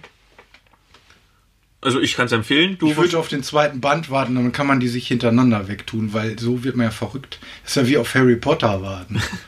Stimmt, es ist schon so ein bisschen cliffhangerig. Ja, ja. Nee, man will weiterlesen. Also, Ja, ne? Es ist so ein, es ist so ein Comic, das fängst du an. Also ich bin ja, ich bin ja immer empfindlich, was Sprache betrifft. Mhm. Ich äh, auch wieder Hipster. Warum muss man immer? Ist das cool, ständig äh, ähm, weibliche Brüste anders zu betiteln? Warum muss das ständig einem so aufs Auge gedrückt werden? Ich meine nicht die weiblichen Brüste, sondern äh, diese Art, dieses Sprach, wie nennt man das Sprach? Dieser Ghetto-Style und immer nur, Alter, weißt du, Bitch. Das äh, ist, ist finde ich, finden 16-Jährige cool, aber jetzt, du bist ja jetzt ein erwachsener, gestandener Mann. Du musst das nicht. Aber spricht dich das an? Nee. So, nee. Man kann es ruhig bezeichnen, wie es bezeichnet werden muss. Aber es ist immer natürlich abhängig auf die Geschichte und auf die Situation. Und ich glaube, Ja, es Also- ist dann also immer noch die Frage, wie du es formulierst. Du sagst auch nicht zu deiner Freundin, ey, Alter, nimm die Titten aus dem Lenkrad. müssten wir mal meine Ex-Freundin fragen, was ich zu ihnen gesagt habe. Nein, aber ähm, ist, jetzt bei Black Hammer wüsste ich jetzt nur eine einzige Szene, wo das war. Und ich glaube, Nee, von Anfang an ist das so die Art, wie die miteinander. Die sind, sind nah. Die Ja. sind sich nah, die Charaktere. Aber die versuchen immer dieses Nähe-Distanz-Spiel über Sprache, versuchen die immer, ja, Hm. äh, die in anderen irgendwie von sich wegzuhalten. Ne? Diese, So notcool. hm. Warten wir mal einen zweiten Teil, den besprechen wir dann auch, wenn der zweite Teil kommt. Ja, ich habe jetzt das englische Original nicht gelesen, ist wahrscheinlich auch so kaltschnäuzig. Vermutlich. Ne? Äh, das kann, gibt's, ne? Gibt's doch schon auf äh, Englisch, gibt's den zweiten Teil doch schon, ne? Bestimmt. Das sind ja Sammelbände, also wird es die ganzen Ja, ja, US-Hefte, Einzelhefte schon Es geben. waren auch noch Einzelhefte, wird mir völlig verrückt. Tja, Was kostet dann so ein Einzelheft? weiß nicht, wie viel kosten so US? 4 Mark 95. 4 Mark. Warte mal, ich will mal gucken. Es müsste noch meistens immer auf dem Cover drauf. Moment. Erzähl so lange was, wie ich hier rumblättere. Ja, ja, also jetzt sind das ja, wären das ja 4,95 Euro. Ja, wenn man jetzt die Inflationsrate mit einrechnet, ja, ist das ja ein günstiges Heft. Für 10 Seiten. Mist steht nichts drauf. Nee, steht nicht. Nee. Aber wie viel kostet Dark Horse Comics? Weiß ich nicht, 3 Dollar oder so? 4 Dollar? Aber ich, war, ich bin doch positiv überrascht. Äh, von Warte, hier steht's. Ja, 3,99 Dollar. 3,99. Jo, Ja. ein Heft. Mhm. Das ist doch Wie viele vollkommen. Seiten sind da so drin? Das muss ich zetteln. Wahrscheinlich 36 oder so, oder? 48, Echt, ist das 36? viel? Ja, ist ja viel. Weiß ich nicht. Das ist. Oder weniger? Ich glaube, ich habe ich hab mir. Äh, Soll ich mal zählen, die so lange, wie du Die erzählst? letzten doofen Hefte, die ich mir gekauft habe, waren wirklich, glaube ich, diese Wolverine Origin. Ein unglaublich schlechter Comic. Ich weiß nicht, wurde der hochgejubelt? Wel welcher denn? Der, der vor 15 Jahren oder wann der rausgekommen ist, auch so ein. Also so Origin, äh, also die, die Ursprungsgeschichte weicht auch vom Film ab. Äh, ja, also diese Art, äh, wie das gemalt ist, das hat mir äh, bei Black Hammer viel besser gefallen. 24 Seiten. 24 Seiten. Heft. Jo. Wahrscheinlich nur ein bisschen Werbung und Bonuskram drin. noch Vielleicht so 30 Seiten für 3,99 Dollar. Ja. Hm, hm. Da lohnt sich Sammelbände mehr. Ich hätte jetzt wahrscheinlich mindestens vor vier Minuten ausgemacht im Podcast. weil, weil wir alle verlassen haben hier. Ich habe gar nicht mehr zugehört, was du erzählt Ja, hast. eben. Ich habe nur noch gezählt, die Seiten. Wie viele das jetzt sind. Ey, wir, wir, ey jetzt, jetzt blättern wir die Bibel durch und zählen die Seiten. Ja, ich habe auch noch ein Telefonbuch da. Ja, ich denke mal, was machen wir denn jetzt noch? War's denn das, ne, oder? Hast du noch ein Highlight? Ich habe noch. Eine Vorschau. Ich denke, wir gehen gleich mal über jetzt und kommen immer näher in Richtung Achtung Sulu. Ach, wir haben noch was. Ach, guck mal, ich dachte, wäre vorbei. Nö, wir haben noch Zeit. Jetzt kommen wir noch zu zwei Comic-Serien, ähm, die uns schon hinbewegen zu unserem Hauptthema Achtung Sulu, weil sie auch palpig sind und so ein bisschen teilweise mit Übernatürlichen rumspielen und allem. Und zwar einmal die Eisendivision. Das ist eine dreiteilige Mini-Comic-Serie ähm, über einen Alternativweltkrieg, wo Einstein und, und seine Forschergenossen im, äh, von den Nazis entführt worden sind und jetzt für die riesige Kampfroboter basteln. Das sind dann die Eisenläufer, die dann in den Eisendivisionen zusammengefasst worden sind. Deswegen heißt die Serie nämlich so. Das ist eine Trilogie und beginnt mit Das Rote Kommando. Da geht es um so die, äh, eine Elite-Pilotin aus Russland, die heißt Tanja. Und die soll so eine wieder aufgebaute Kampfläufergruppe gegen einen Nazi-Riesenroboter führen. Das ist so quasi ein David gegen Goliath, weil die Russen Roboter, die sind vielleicht 2,50 Meter groß, das sind eher mehr so eiserne Rüstungen, wenn halt die Nazis so einen hochhaushohen Riesenroboter haben. Sehr cool übrigens. Ähm, es ist ganz cool, schwache Charaktere irgendwie, die komische Sachen machen, irgendwie Liebesszenen, die überhaupt nicht reinpassen. Es hat Logikfehler, sowas wie die Panzerung des Nazi-Roboters ist undurchdringbar, deswegen können wir nicht bombardieren, aber wir schießen eine Rakete rein, dann geht es schon. Also es ist alles Quatsch, es ist total Quatsch. Aber es ist extrem spaßig, wenn du so Roboterkämpfe hast. Weißt du, so Roboter, die sich Boxkämpfe liefern. Oder Roboter, die Motorrad fahren. Oder Roboter, die in Robotern kämpfen. Das ist, das ist mega trashig.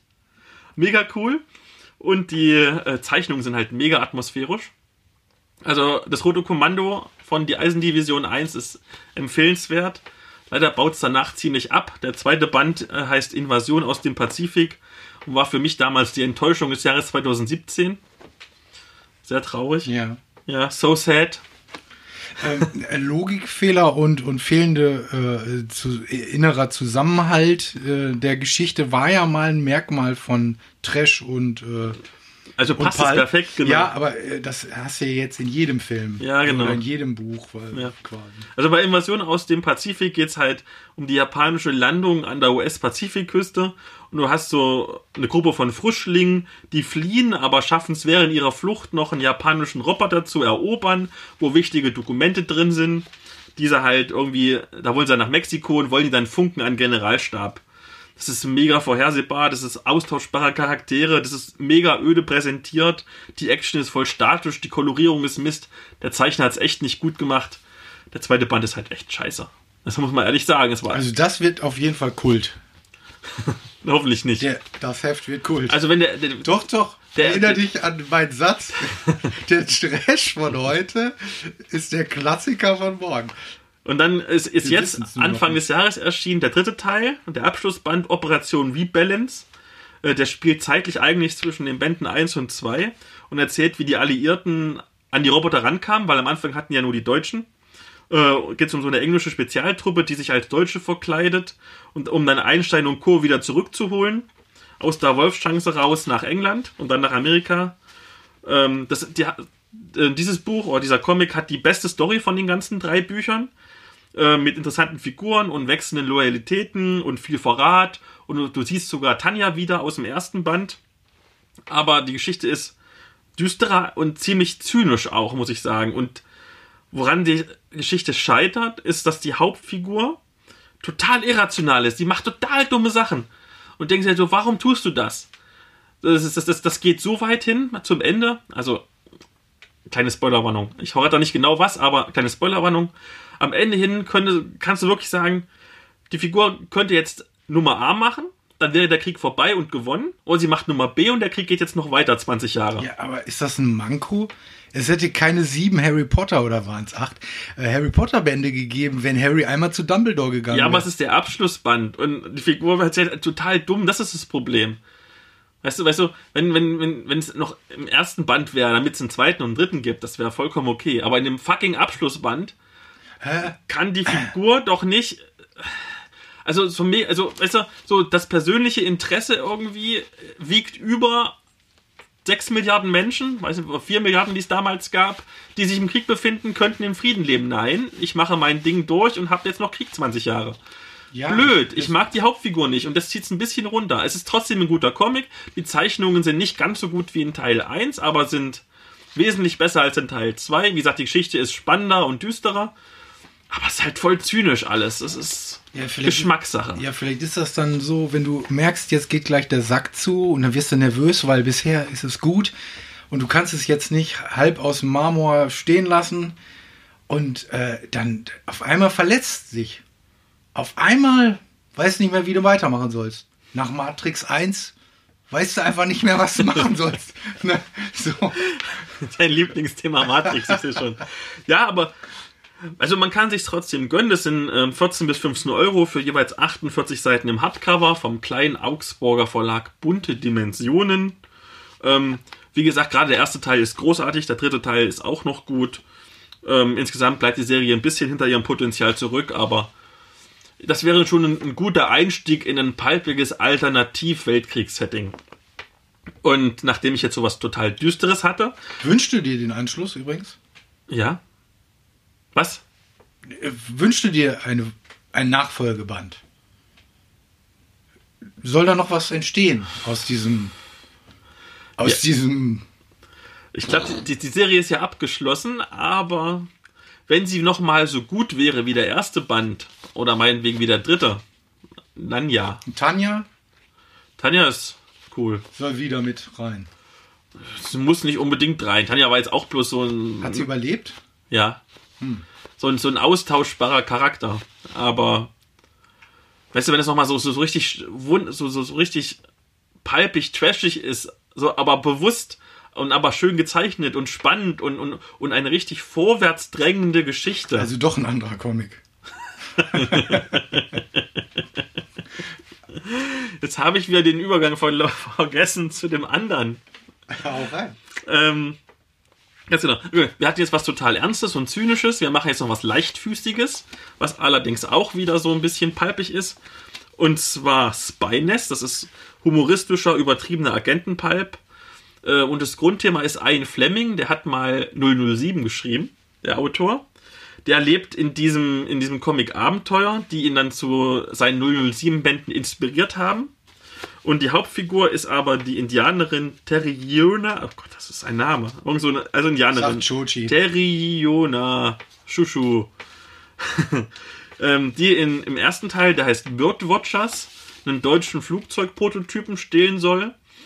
Und ähm, trifft dabei auf, auf einen Fleming, den rettet sie aus den Fängen von einer fiesen SS-Domina und kämpft dann mit ihm gemeinsam und noch ein paar anderen Agenten gegen einen mechanisch aufgerüsteten Nazi-Cyborg. Ist das amerikanisch oder englisch? Ist auch französisch, glaube ich. Der Comic? Ja.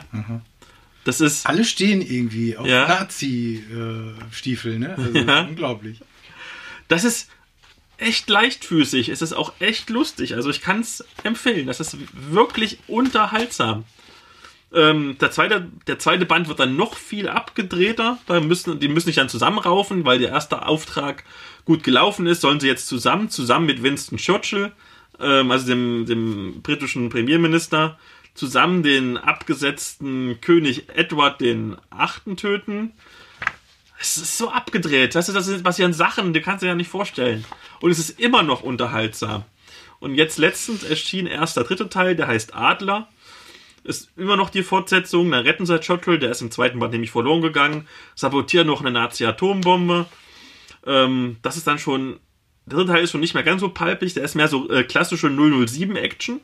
Weißt du so? Und es wird eine Bombe entschärft. Und es wird eine Bombe entschärft, dazu, natürlich, ja. wie sie es gehört. Ähm, das Einzige, was mich daran gestört hat, was war auch wieder unterhaltsam, aber es hat mich gestört, ähm, gerade jetzt dieser vom, vom ersten Teil, dieser, dieser Nazi-Cyborg, der jetzt die ganzen Bände lang wirklich so als Hauptgegner aufgebaut worden ist und auch auf dem Cover immer riesengroß prominent ist, ne?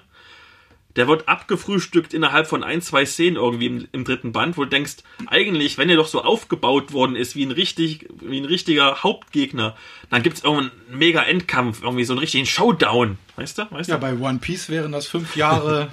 Ja, genau, fünf, fünf Jahre Folgen. ja. Äh, fünf Staffeln. Und, und, und da wird er halt irgendwie in einer Szene abgefrühstückt. Das ist, ein- das ist ein bisschen verschenktes Potenzial. Ähm, ich habe mich da so gefühlt, weißt du, wie bei Star Wars ähm, beim, beim achten Teil, wo sich alle so aufgeregt haben, dass, dass das Supreme Leader Snoke getötet worden ist in einer Szene. Ohne, ohne Grund und ohne, ohne einfach so, ohne Hinterinformation. Und genauso fühlst du dich, wenn du, wenn du die Serie liest. Ich fühle mich jetzt auch komisch, weil ich habe diesen Film nicht gesehen. Ah. Naja, aber auch 14 bis 15 Euro für jeweils 48 Seiten im Hardcover von Bund Dimension. Uneingeschränkt empfehlenswert, wer sich für sowas begeistern kann. Kommt das nur mir so vor oder sind wir heute unheimlich schnell? Lang und schnell. Äh, Also jetzt, jetzt kommt die Quizfrage für diese Woche. Was ist xenophob und frisst unheimlich viel Schokolade? Na? Na? Na? Soll ich Start, Stopp sagen? Ja, bitte? Start, Stopp. Ja, ähm, dazwischen hättest du die Antwort bringen müssen. ähm, äh, ein altes Spiel. Äh, die Antwort ist Howard Phillips Lovecraft. Wer war das denn? Das sollst du mir doch jetzt beantworten. Ach so. also, das war ein bekannter US-Autor für Fantastik und anspruchsvolle Horrorliteratur. Hat gelebt 1890 bis 1937 und hat unter anderem Xulu erfunden. Und unser heutiges Thema ist Achtung, Xulu. Wie passend. Lecker. Lecker. Die alte Schogotte. Also, wer ist denn Xulu überhaupt? Also, wahrscheinlich spreche ich es falsch aus und es heißt eigentlich Cthulhu oder. Das weiß niemand so richtig, der nicht dem Kult angehört. Ja, man merkt, wir sind keine Kultisten. Wir haben keine Ahnung, wie man Follower ausspricht. Ähm, also, in, sein, in den. Das ist natürlich wieder kolossales Understatement. Titanische, titanische Untertreibung, weil in, ich habe die ganze Surkamp-Ausgabe von Lovecraft zu Hause stehen. Ich habe es tatsächlich gelesen. Es gab nämlich mal Bücher. Früher. In deinem Alter gab es noch Bücher. Aus Papier. Papier, was ist das? Da hast du schon mal was davon gehört. Holzfrei, hast du vorhin gesagt. Okay, Der also, Planet ist jetzt holzfrei. dieser Xulu ist, kommt aus den Romanen und ist ein vor mehreren hundert Millionen Jahren auf die Erde gekommenes Wesen großer Macht, das ähm, in der versunkenen Stadt, oh Gott, diese Namen, Relü, Weiß ich nicht. Ist Also das ich nicht so eine Star Wars Stadt Ryloth? Ich buchstabiere es einfach, weil es einfacher. R Apostroph Ja, weiter. L Y E H im Pazifischen Ozean so einen todesähnlichen Schlaf gefangen äh, schläft und halt da gefangen halten wird. Ähm, und er wird aber auferstehen, wenn die Sterne mal irgendwann richtig stehen, seine Schreckensherrschaft ähm, auf der Welt beginnen. Äh, was heißt, alles Le Leben auf der Erde wird vernichtet werden. Ähm, der Körper ist so ein bisschen entfernt humanoid, äh, aber ziemlich aufgedunsen. Sein Kopf ist wie ein Tintenfisch. Das ist einfach so eine Grütze. Ja, genau. Das Gesicht ist so ein Wirrwarr aus Tentakeln, er hat ein paar schmale Flügel. Ähm, ich denke, wir werden ein Bild von Xulu in die, ähm, auf die Episode draufpacken. Das kann man sich dann angucken. Wichtig ist immer, dass man kein Bild von ihm hat, finde ich. Nein, Der Schrecken ist dann größer. aber ich habe so einen schönen Plüsch-Xulu, den will ich unbedingt der Das Welt ist ja zeigen. was anderes. Den, den können wir ja zeigen. Okay. Gut. Was uns da frage, was ist denn nun eigentlich Achtung Zulu? Weil das ist ein Rollenspiel-Setting für Call of Zulu und Savage Worlds für die beiden Systeme. Das spielt im Zweiten Weltkrieg und ist so ein Alternativgeschichts-Setting, in dem es halt auch den Mythos und Xulu gibt. Und hier versuchen einfach die Nazis halt diesen Mythos und die ganzen schrecklichen Wesen, die damit einhergehen, für sich zu nutzen. Haben wir gesehen bei Hellboy. Zum Beispiel Hellboy ist und geht so in die Richtung, genau. Genau. Ähm, kurz was zum System. Ähm, es ist eigentlich bloß ein Setting und kein, hat kein eigenes Regelsystem. Und man kann es entweder spielen mit Savage Worlds. Das ist äh, so ein generisches Skirmish-Tabletop-Rollenspiel mit einem Schwerpunkt auf äh, cineastisches Spiel. Ähm, eignet sich sehr gut dafür, zum Beispiel auch Miniaturen und eine Battlemap zu benutzen. Oder man kann spielen mit dem Klassiker der Horrorrollenspiele, mit Call of Cthulhu, ähm, was ein W100 Horrorsystem ist. Ja. Ja. Ähm, also, was, was gibt's davon schon alles? Also, was braucht man dafür, um es zu spielen? Also, Würfel, Mitspieler. genau, Würfel Mitspieler, logisch. Ähm, natürlich brauchst du erstmal das Spielleiterhandbuch. Ähm, das kostet, ist im Uhrwerk Verlag erschienen, kostet 39,95, hat 320 Seiten im Hardcover. Ein schönes Ding. Ähm, es enthält unter anderem eine fiktionale Chronologie von 1907 bis 45, so Strukturen von den Armeen und von den ganzen Geheimdiensten, Infos zu den geheimen Gesellschaften und okkulten Gruppen. Die sind ja so die Hauptgegner in diesem Spiel dann. Ähm, verschiedene Kampfinfos wie Regeln und Fahrzeuge und Waffen und Gegner und bla und blub. Ähm, Magie, Monster, ziemlich schlechte Abenteuerideen und Inspirationsquellen. Und für die Spieler, die auch ein, äh, ein Buch mit Regeln und so haben möchten, gibt es das Investigatorenhandbuch. Äh, das ist nur für Spieler gedacht, das heißt, da gibt es keine Infos zu dem Mythos, sondern halt nur die ganzen Informationen, die wichtig sind für, den, für die Spieler. Ähm, sind 160 Seiten für 29,95, ist auch im Hardcover, enthält auch eine Chronologie von 1918 bis 45, Hintergrundinfos zum Zivilleben und zum Militär. Also aber alles real, ne? nicht, nicht irgendwelche Nazi-Supersoldaten mit Laserwaffen, sondern halt nur echte Sachen. Ähm, die Charakterschaffung ist enthalten, Ausrüstung, auch wieder Inspirationsquellen. Und da wird halt das Thema Mythos komplett vermieden, außer so ein paar Bilder, die drin sind. Ähm, das ist also quasi eher ein ganz normales Kompendium für Call of Cthulhu mit verschiedenen Charakteroptionen, Hintergrundinfos. Das sind so die Basics. Ja, jetzt ist das ja so ein bisschen, das ist ja nicht mehr in der Lovecraft-Zeit angesiedelt, sondern ein bisschen in, diese, in dieses Weltkriegsszenario verschoben. Ähm, was ich angenehm finde, ist, man muss nicht, ich spiele immer ungern die deutsche Seite. Ich weiß nicht, das liegt da wahrscheinlich daran, dass ich alt bin. Äh, und da ja schon relativ viel ähm, historische Fakten auch eine Rolle spielen, äh, macht es dann auch diesen den Chill-Faktor größer, ne? dass also man spielt ein, ein realistisches Setting und dann kommen die Monster dazu, ne? Also Genau, da frage ich dich doch, darf man sowas überhaupt? was denn? Sowas spielen mit Nazis und mit Weltkrieg und so, Also- weil schlimm? Also äh, ich habe ja tatsächlich jetzt schon äh, zwei Abenteuer gespielt in dieser Welt. Äh, woran ich mich erinnern kann, sind wunde Knie vom Herumrobben im Gras. Und äh, äh, Kontakt, Feindkontakt in dem Falle gab es ja auch, weil wir Geheimdienst gespielt haben, britischen, gab es auch. Und man spielt es auch dann nicht, auch wenn das unpatriotisch klingt, dann nicht äh, ohne Genugtuung, wenn man das dann den bösen Deutschen dann heimzahlen kann. Ne? Also es sind natürlich unschuldige Opfer, aber irgendeiner muss ja. Irgendeiner muss ja. Das ist halt bei allen Spielen so, die irgendwie mit Kampf was zu tun ja es haben. sei denn, man muss Doom spielen, dann hat man halt dann richtige Monster. Aber das schlimmste Monster ist ja der Mensch. Sehr philosophisch. Ich, ich, ich, ich, habe bei Facebook mal meine linksgrün versiffte Filterbubble gefragt, was die so meinen. Und die fanden auch, das ist alles im Prinzip kein Problem, wenn man halt die gut spielt, in Anführungszeichen. Ähm, die hatten auch gerade da deswegen kein Problem damit, dass man irgendwie gegen Nazis oder so spielt, weil das halt jetzt nicht diese super historischen Nazis da darstellen soll, sondern eher mehr diese, diese palpigen, übertriebenen Film-Nazis, so wie zum Beispiel aus Hellboy, ne, dieser Comic oder, oder Indiana Jones Nazis. Ja, oder Highlander hat auch mal einen umgelegt, weiß ich noch. Okay, also dass man ohne jetzt konkreten historischen Bezug spielt. Also die Abenteuer und so, die man spielt, die haben schon natürlich vor dem realen Hintergrund, aber es ist immer noch eine gewisse Distanz zu echten. Es sind die Herrenmenschen dann, ne? Die will man dann auch weghaben. oder? Genau. Genau. Es gibt zwei Abenteuer mittlerweile, die haben wir ja beide gespielt. Ähm, und zwar einmal gibt es das Abenteuer Drei Könige.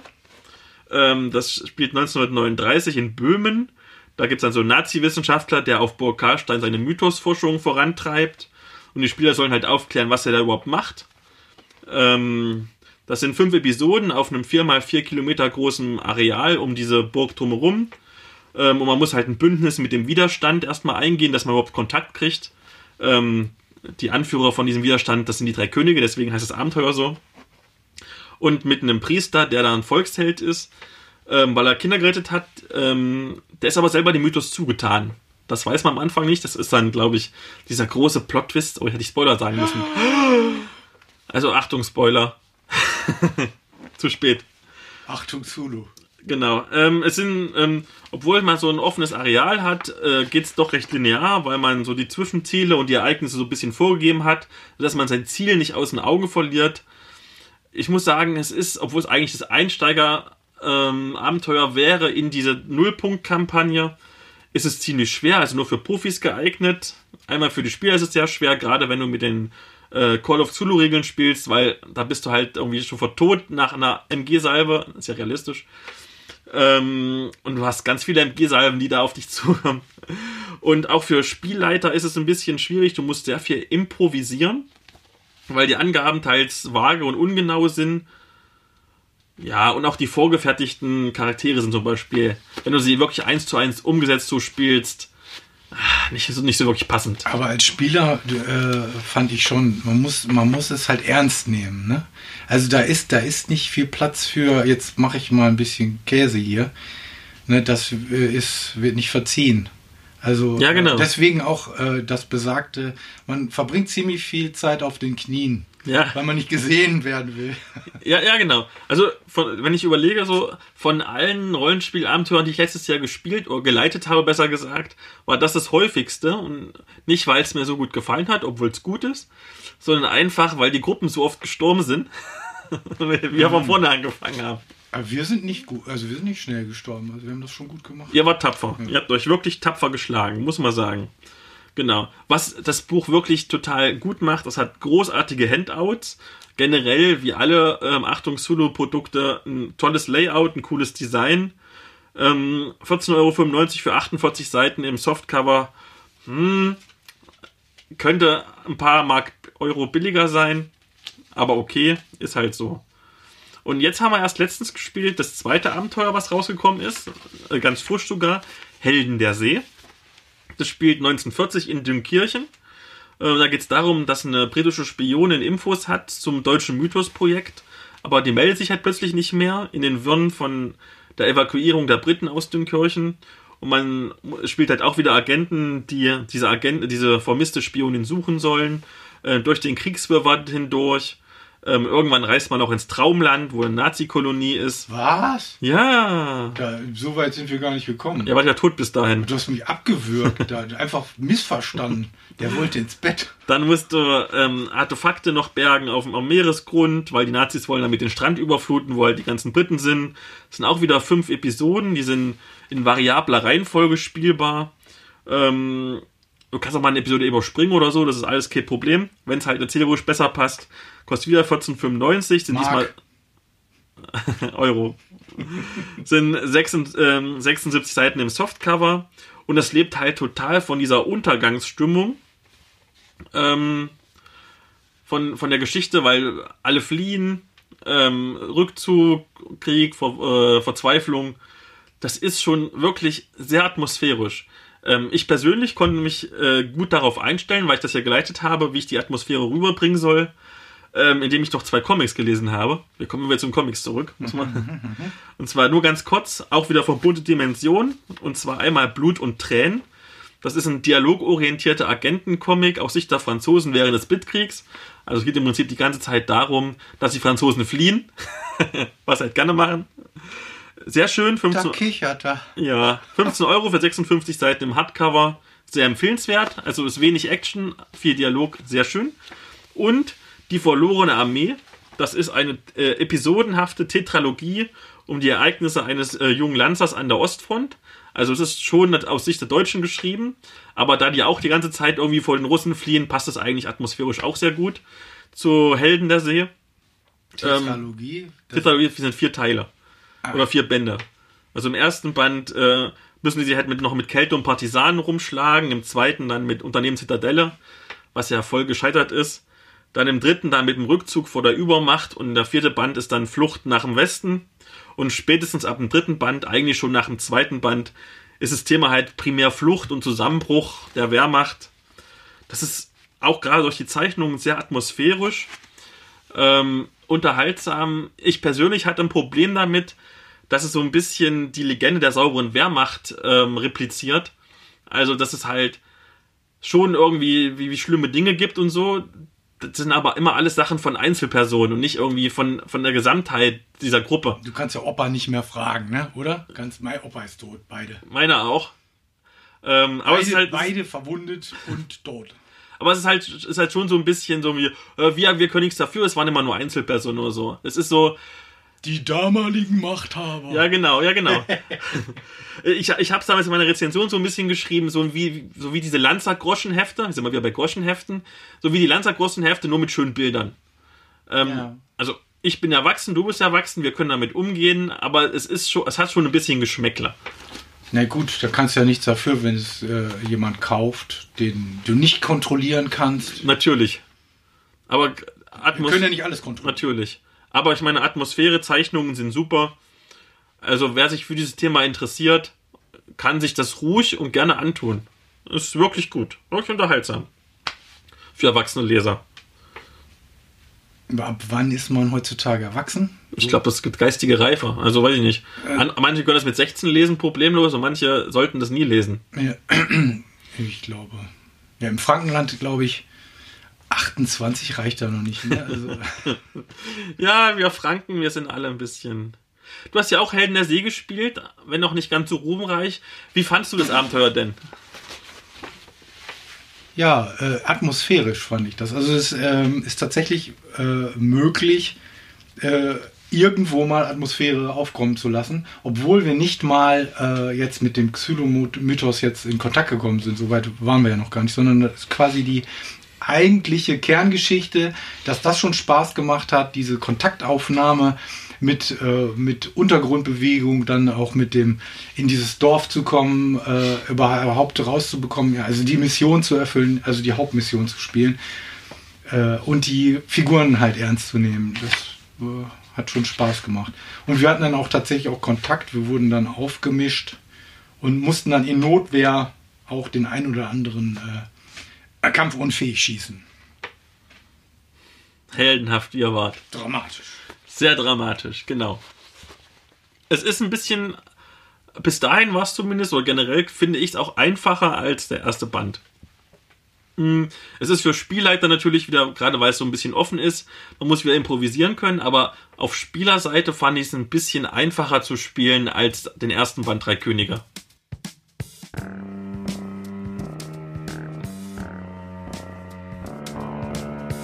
Und gerade was für meinen Blutzucker tun. Mach ruhig. Oh mein Gott. Ach ach so, es bietet sich ja an, äh, auch im Rollenspiel alles mit Miniaturen darzustellen. Das stimmt. Gerade wenn du mit den Savage Worlds Regeln spielst, da bietet sich ja auch von der Regelmechanik her an, ähm, mit Miniaturen und Battlemap zu spielen. Und es gibt glücklicherweise einige wirklich dazu sehr gut passende Miniaturen und auch äh, Spielsysteme. Ich habe mal drei rausgesucht, die wahrscheinlich die offensichtlichsten sind. Und zwar einmal ähm, natürlich den offiziellen Achtung Solo Skirmish.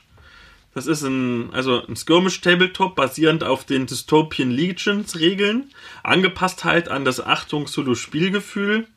Es wird also mit sehr wenig Figuren gespielt. Das ist also ein sehr niedriger ähm, Figurenlevel. Ähm, das Problem ist, viele Figuren sind oft ausverkauft. Es wird auch nicht mehr so verfolgt, habe ich das Gefühl. Also ich habe lange keine Neuigkeiten mehr dazu zu diesem System gefunden. Ähm, ja, also es ist in meinen Augen schon tot. Man möge mich korrigieren. Dafür lebt überraschenderweise noch ein anderes Spiel, was Aber auch man kann die noch kaufen. Die man kann sie noch, also nicht alle. Aber, also ich habe jetzt mal geguckt im offiziellen Shop. Da sind die Ankündigungen schon ziemlich lange her. Mhm. Und es werden- sind auch schon viele Sachen sold out. Okay. Okay. Dafür lebt überraschenderweise noch ein anderes Spiel, nämlich Dust 1947. Das ist ein Mix aus Tabletop und Brettspiel, bei dem es aktuell vier Fraktionen zu spielen gibt. Einmal Alliierte, Russen, Deutsche, die da aber keine Nazis sind übrigens, sondern mehr so normale Imperialisten. Ähm, und, passend, die Xulu-Kultisten. Das hat- die sind jetzt neu dazu. Die sind jetzt noch dazugekommen, genau. Ähm, es hat recht einfache Regeln. Den Schnellstarter gibt es bereits auf Deutsch. Die Komplettregeln kommen jetzt auch auf Deutsch. Ähm, es ist super simpel. Dadurch, dass es ähm, so auf quadratischen Feldern gespielt wird, ist die Bewegung und die Reichweite und das Schießen und so total leicht abzumessen. Du musst halt nur die, die Felder zählen. Ähm, ja, ist recht simpel. Die Miniaturen sind gerade die neueren und gerade auch halt die Xulu-Figuren und die Kultisten so sind extrem hübsch. Ähm, leider aber ein bisschen teuer, seitdem die jetzt umgestellt haben auf hochwertig. Ja, irgendwas ist ja immer. Ähm, und was schön ist, die äh, deutsche Szene lebt noch. Es, es gibt Turniere und man ist in den Foren aktiv und alles. Das ist von allen drei Systemen wahrscheinlich das Beste, wenn man mal so einsteigen will. In so alternativ-historisches Tabletop. Ansonsten gäbe es noch Conflict 47. Das basiert auf den Bold-Action-Regeln. Bold Action ist eigentlich so ein realistisches, historisches Weltkriegs-Tabletop. Ähm, da gibt es dann zwar kein Xulu, dafür aber Zombies und Werwölfe und Kampfroboter. Das ist cool. Ne? Also das Design spricht mich nicht ganz so an wie das von Dust. Aber da bin ich vielleicht ein bisschen voreingenommen, weil ich Dust liebe. Aber doch, das kann man sich mal geben. Optisch ist es gar nicht mal schlecht. Ja, ich fand die Roboter zum Beispiel äh, überzeugender als diese etwas japanischen Roboter bei Dust. Japaner gibt es noch nicht. Ja, also es ist vom Design her. Ah, wir. ach, du meinst, ja, ja. Ja, ja. Nee, aber das ist ja für viele, äh, gerade für viele Spieler, immer ein häufig ein Argument, dass es eine lebendige Spielszene gibt. Für Rollenspieler ist das ja nicht ganz so wichtig, da geht es ja mehr darum, passende Miniaturen dann zu finden. Ich habe in deinem Blog gelesen, dass äh, da, äh, für Dust auch äh, tatsächlich ein ähnliches Rollenspiel-Setting angeboten wird wie bei Achtung Zulu. Ja, genau. Das heißt, Dust Adventures ist ein taktisches Rollenspiel. Es ist also vom Spielgefühl her vergleichbar, als würdest du Achtung Zulu mit Savage Worlds Regeln spielen. Du hast ähm, allerdings ein Poolsystem gegen einen festen Schwierigkeitsgrad und die Charaktere werden aus verschiedenen Modulen wie ihre Truppengattung und Herkunft zusammengesetzt.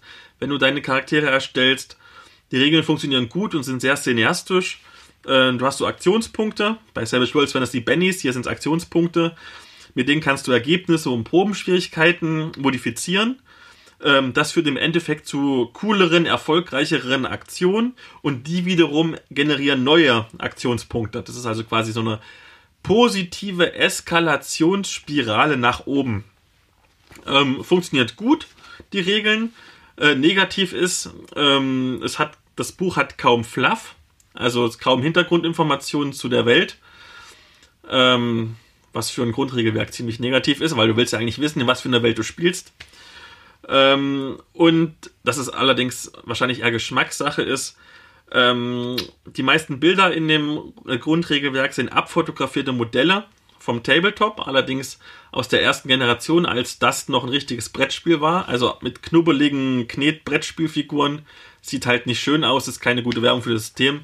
Wer sich jetzt mal diese neuen Modelle anguckt, die ja entsprechend auch hochpreisig sind, die halt super scharfkantig sind, super detailliert sind, ist kein Vergleich. Das heißt, man soll auf die zweite Edition warten, oder was ist deine Empfehlung? Also, Bis der Autorenstreik beendet ist Es- und es- sie wieder also- Zeichner haben. ich, ich, ich möchte einfach mal behaupten, es wird keine zweite Edition geben, Ei.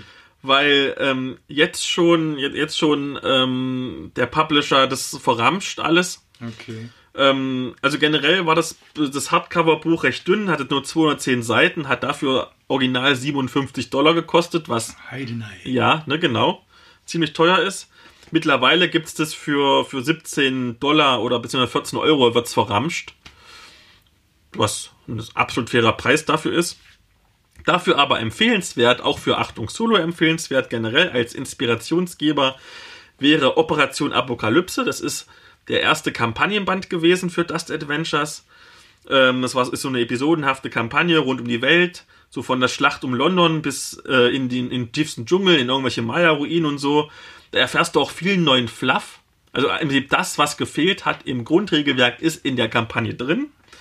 Ähm, 128 Seiten im Softcover, sieht echt schön aus vom Design her und wird verramscht für 9,99. Das ist ja ein Witz dann. Da kannst du nichts falsch machen. Absolute Kaufempfehlung. Und interessanterweise gibt es auch ein Crossover zwischen, ähm, zwischen Dust und Achtung Zulu, das heißt Secrets of the Dust. Das spielt halt Achtung Zulu in der Welt von Dust 1947.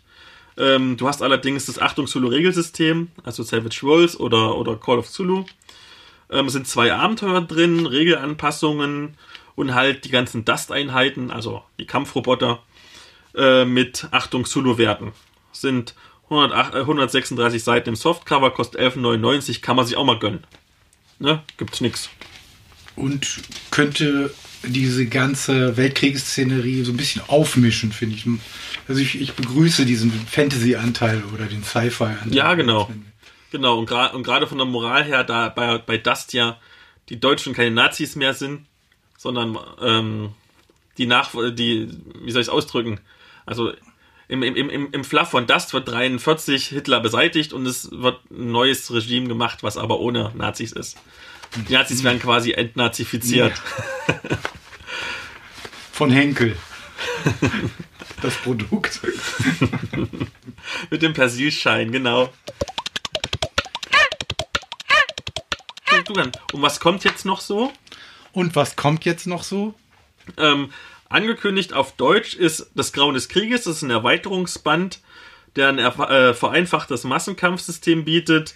Äh, Beschreibung von 25 neuen Göttern und Lakaien, Kampagnentipps, neue Ausrüstung, Artefakte, Zaubersprüche, was halt alles in so ein Erweiterungsband reingehört. Ähm, laut Patrick Götz, dem Chef vom Uhrwerk Verlag, den habe ich gestern noch gefragt, der hat gesagt, es kommt bald, was auch immer bald heißt. Ähm, hat 144 Seiten, Hardcover 29,95. Ähm, und was uns erwarten wird noch, was vielleicht, mal gucken, wie es kommt. Im Englischen gibt es eine ganze Menge mehr zur Achtung Zulu. Und zwar einmal ähm, zum Beispiel Abenteuer, einmal zum Beispiel den dritten Teil der Zero Point Kampagne. Code of Honor spielt in Istanbul 1942. Da geht es halt um Spionage von den ganzen Fraktionen in dieser neutralen Stadt. Ist halt der dritte Teil der Zero Point Kampagne. Mal schauen, ob und wann das kommt. Oder zum Beispiel The Trellborg Monstrosities. Mal gucken, ob ich das richtig ausgesprochen habe. Äh, das ist ein Standalone-Abenteuer und spielt in Norwegen 1943. Also quasi Xulu im ewigen Eis. Mhm. Ja. Dann es sind schon im Englischen zumindest zwei Kampagnen erschienen. Einmal Shadows of Atlantis, das hat im Englischen 328 Seiten. Und Assault the, äh, on the Mountains of Madness hat 340 Seiten. Das sind also richtig dicke Klopper, da wird man lange mhm. dran sitzen. Hoffentlich kommen die dann auch mal auf Deutsch. Ähm, und wir hatten es ja schon bei Dust, es gibt einige Crossovers, teilweise auch mit abstrusen Systemen. Zum Beispiel gibt es Achtung Zulu Elder Godlike. Äh, ist ein Crossover mit Godlike Superhero Role-Playing in a World on Fire. Davon habe ich noch nie gehört, um ehrlich zu sein. Mhm. Dann, wovon ich gehört habe, ähm, Achtung Zulu Fate Guide to the Secret War. Ähm, also ein Crossover mit diesem Erzählspiel Fate Core. Wie kommt sowas zustande? Man, mich auch. man fragt sich, wie ist das? Das frage ich mich noch beim nächsten, nämlich Interface 19.40 ist ein ähm, Crossover mit Interface Zero 2.0 Full Metal Cyberpunk. Ja, ja. genau so. Genauso gucke ich auch wie du gerade. Das sind Kultisten. Kultisten, geheim. Wahrscheinlich sind es Kultisten. Und ansonsten gibt es halt noch so ein paar, ein paar Quellenbücher für die einzelnen Fronten, so Ostfront, Pazifik, Nordafrika. Ich kann mir gut vorstellen, dass die mal kommen als, als Quellenbände. Ja, da hat sich einer richtig ausgetobt. Und vielleicht, ich meine, ähm, Uhrwerk Verlag hat ja Feder und Schwert übernommen, den Romanhandel. Ähm, es gibt auch ein paar Achtung Romane, vielleicht kommt die. Aber das alles für eine Zukunft. Wahrscheinlich muss es muss noch ein paar Jahrchen vergehen, bis alles gekommen ist. Ja, und äh, es muss ankommen. Ne? Das ist ja. Genau, Leute müssen es kaufen, natürlich. Ne? Also Xulu-Miniaturen äh, äh, gibt es da noch viele andere. Also es gab in der Vergangenheit immer wieder welche, aber ist das aktuell einer von den wenigen Herstellern, die das anbieten? Also die, die genannten? Hm, ich ich kenne jetzt nicht so viele. Also Xulu ist ja quasi gemeinfrei, weil der Autor schon so lange tot ist. Ja. Aber ich wüsste jetzt nicht so viele, die jetzt gezielt was passend dazu ist. Ich meine, das muss ja auch vom Maßstab und so passen, Mhm. dass das mit den anderen Figuren passt und so. Okay. Deswegen. Schick. Ja, jetzt haben wir schon wieder das Ende erreicht. Ja. Äh, was ich noch zur RPC sagen wollte, falls äh, äh, es Wünsche gibt, äh, welche Stände, von, äh, falls ihr nicht hingehen könnt, wo ihr gerne was erfahren wollt, dann würde ich da sogar Rücksicht drauf nehmen, wenn ich das früh genug erfahre. äh, dann würde ich da gezielt mal hingehen und jemanden ansprechen oder so. Ne? Ansonsten schlender ich da einfach nur mit einer Wurst. Lass es dir gut schmecken.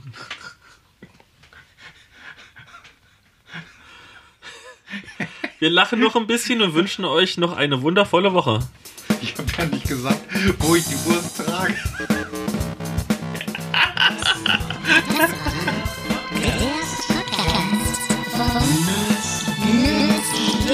Stefan.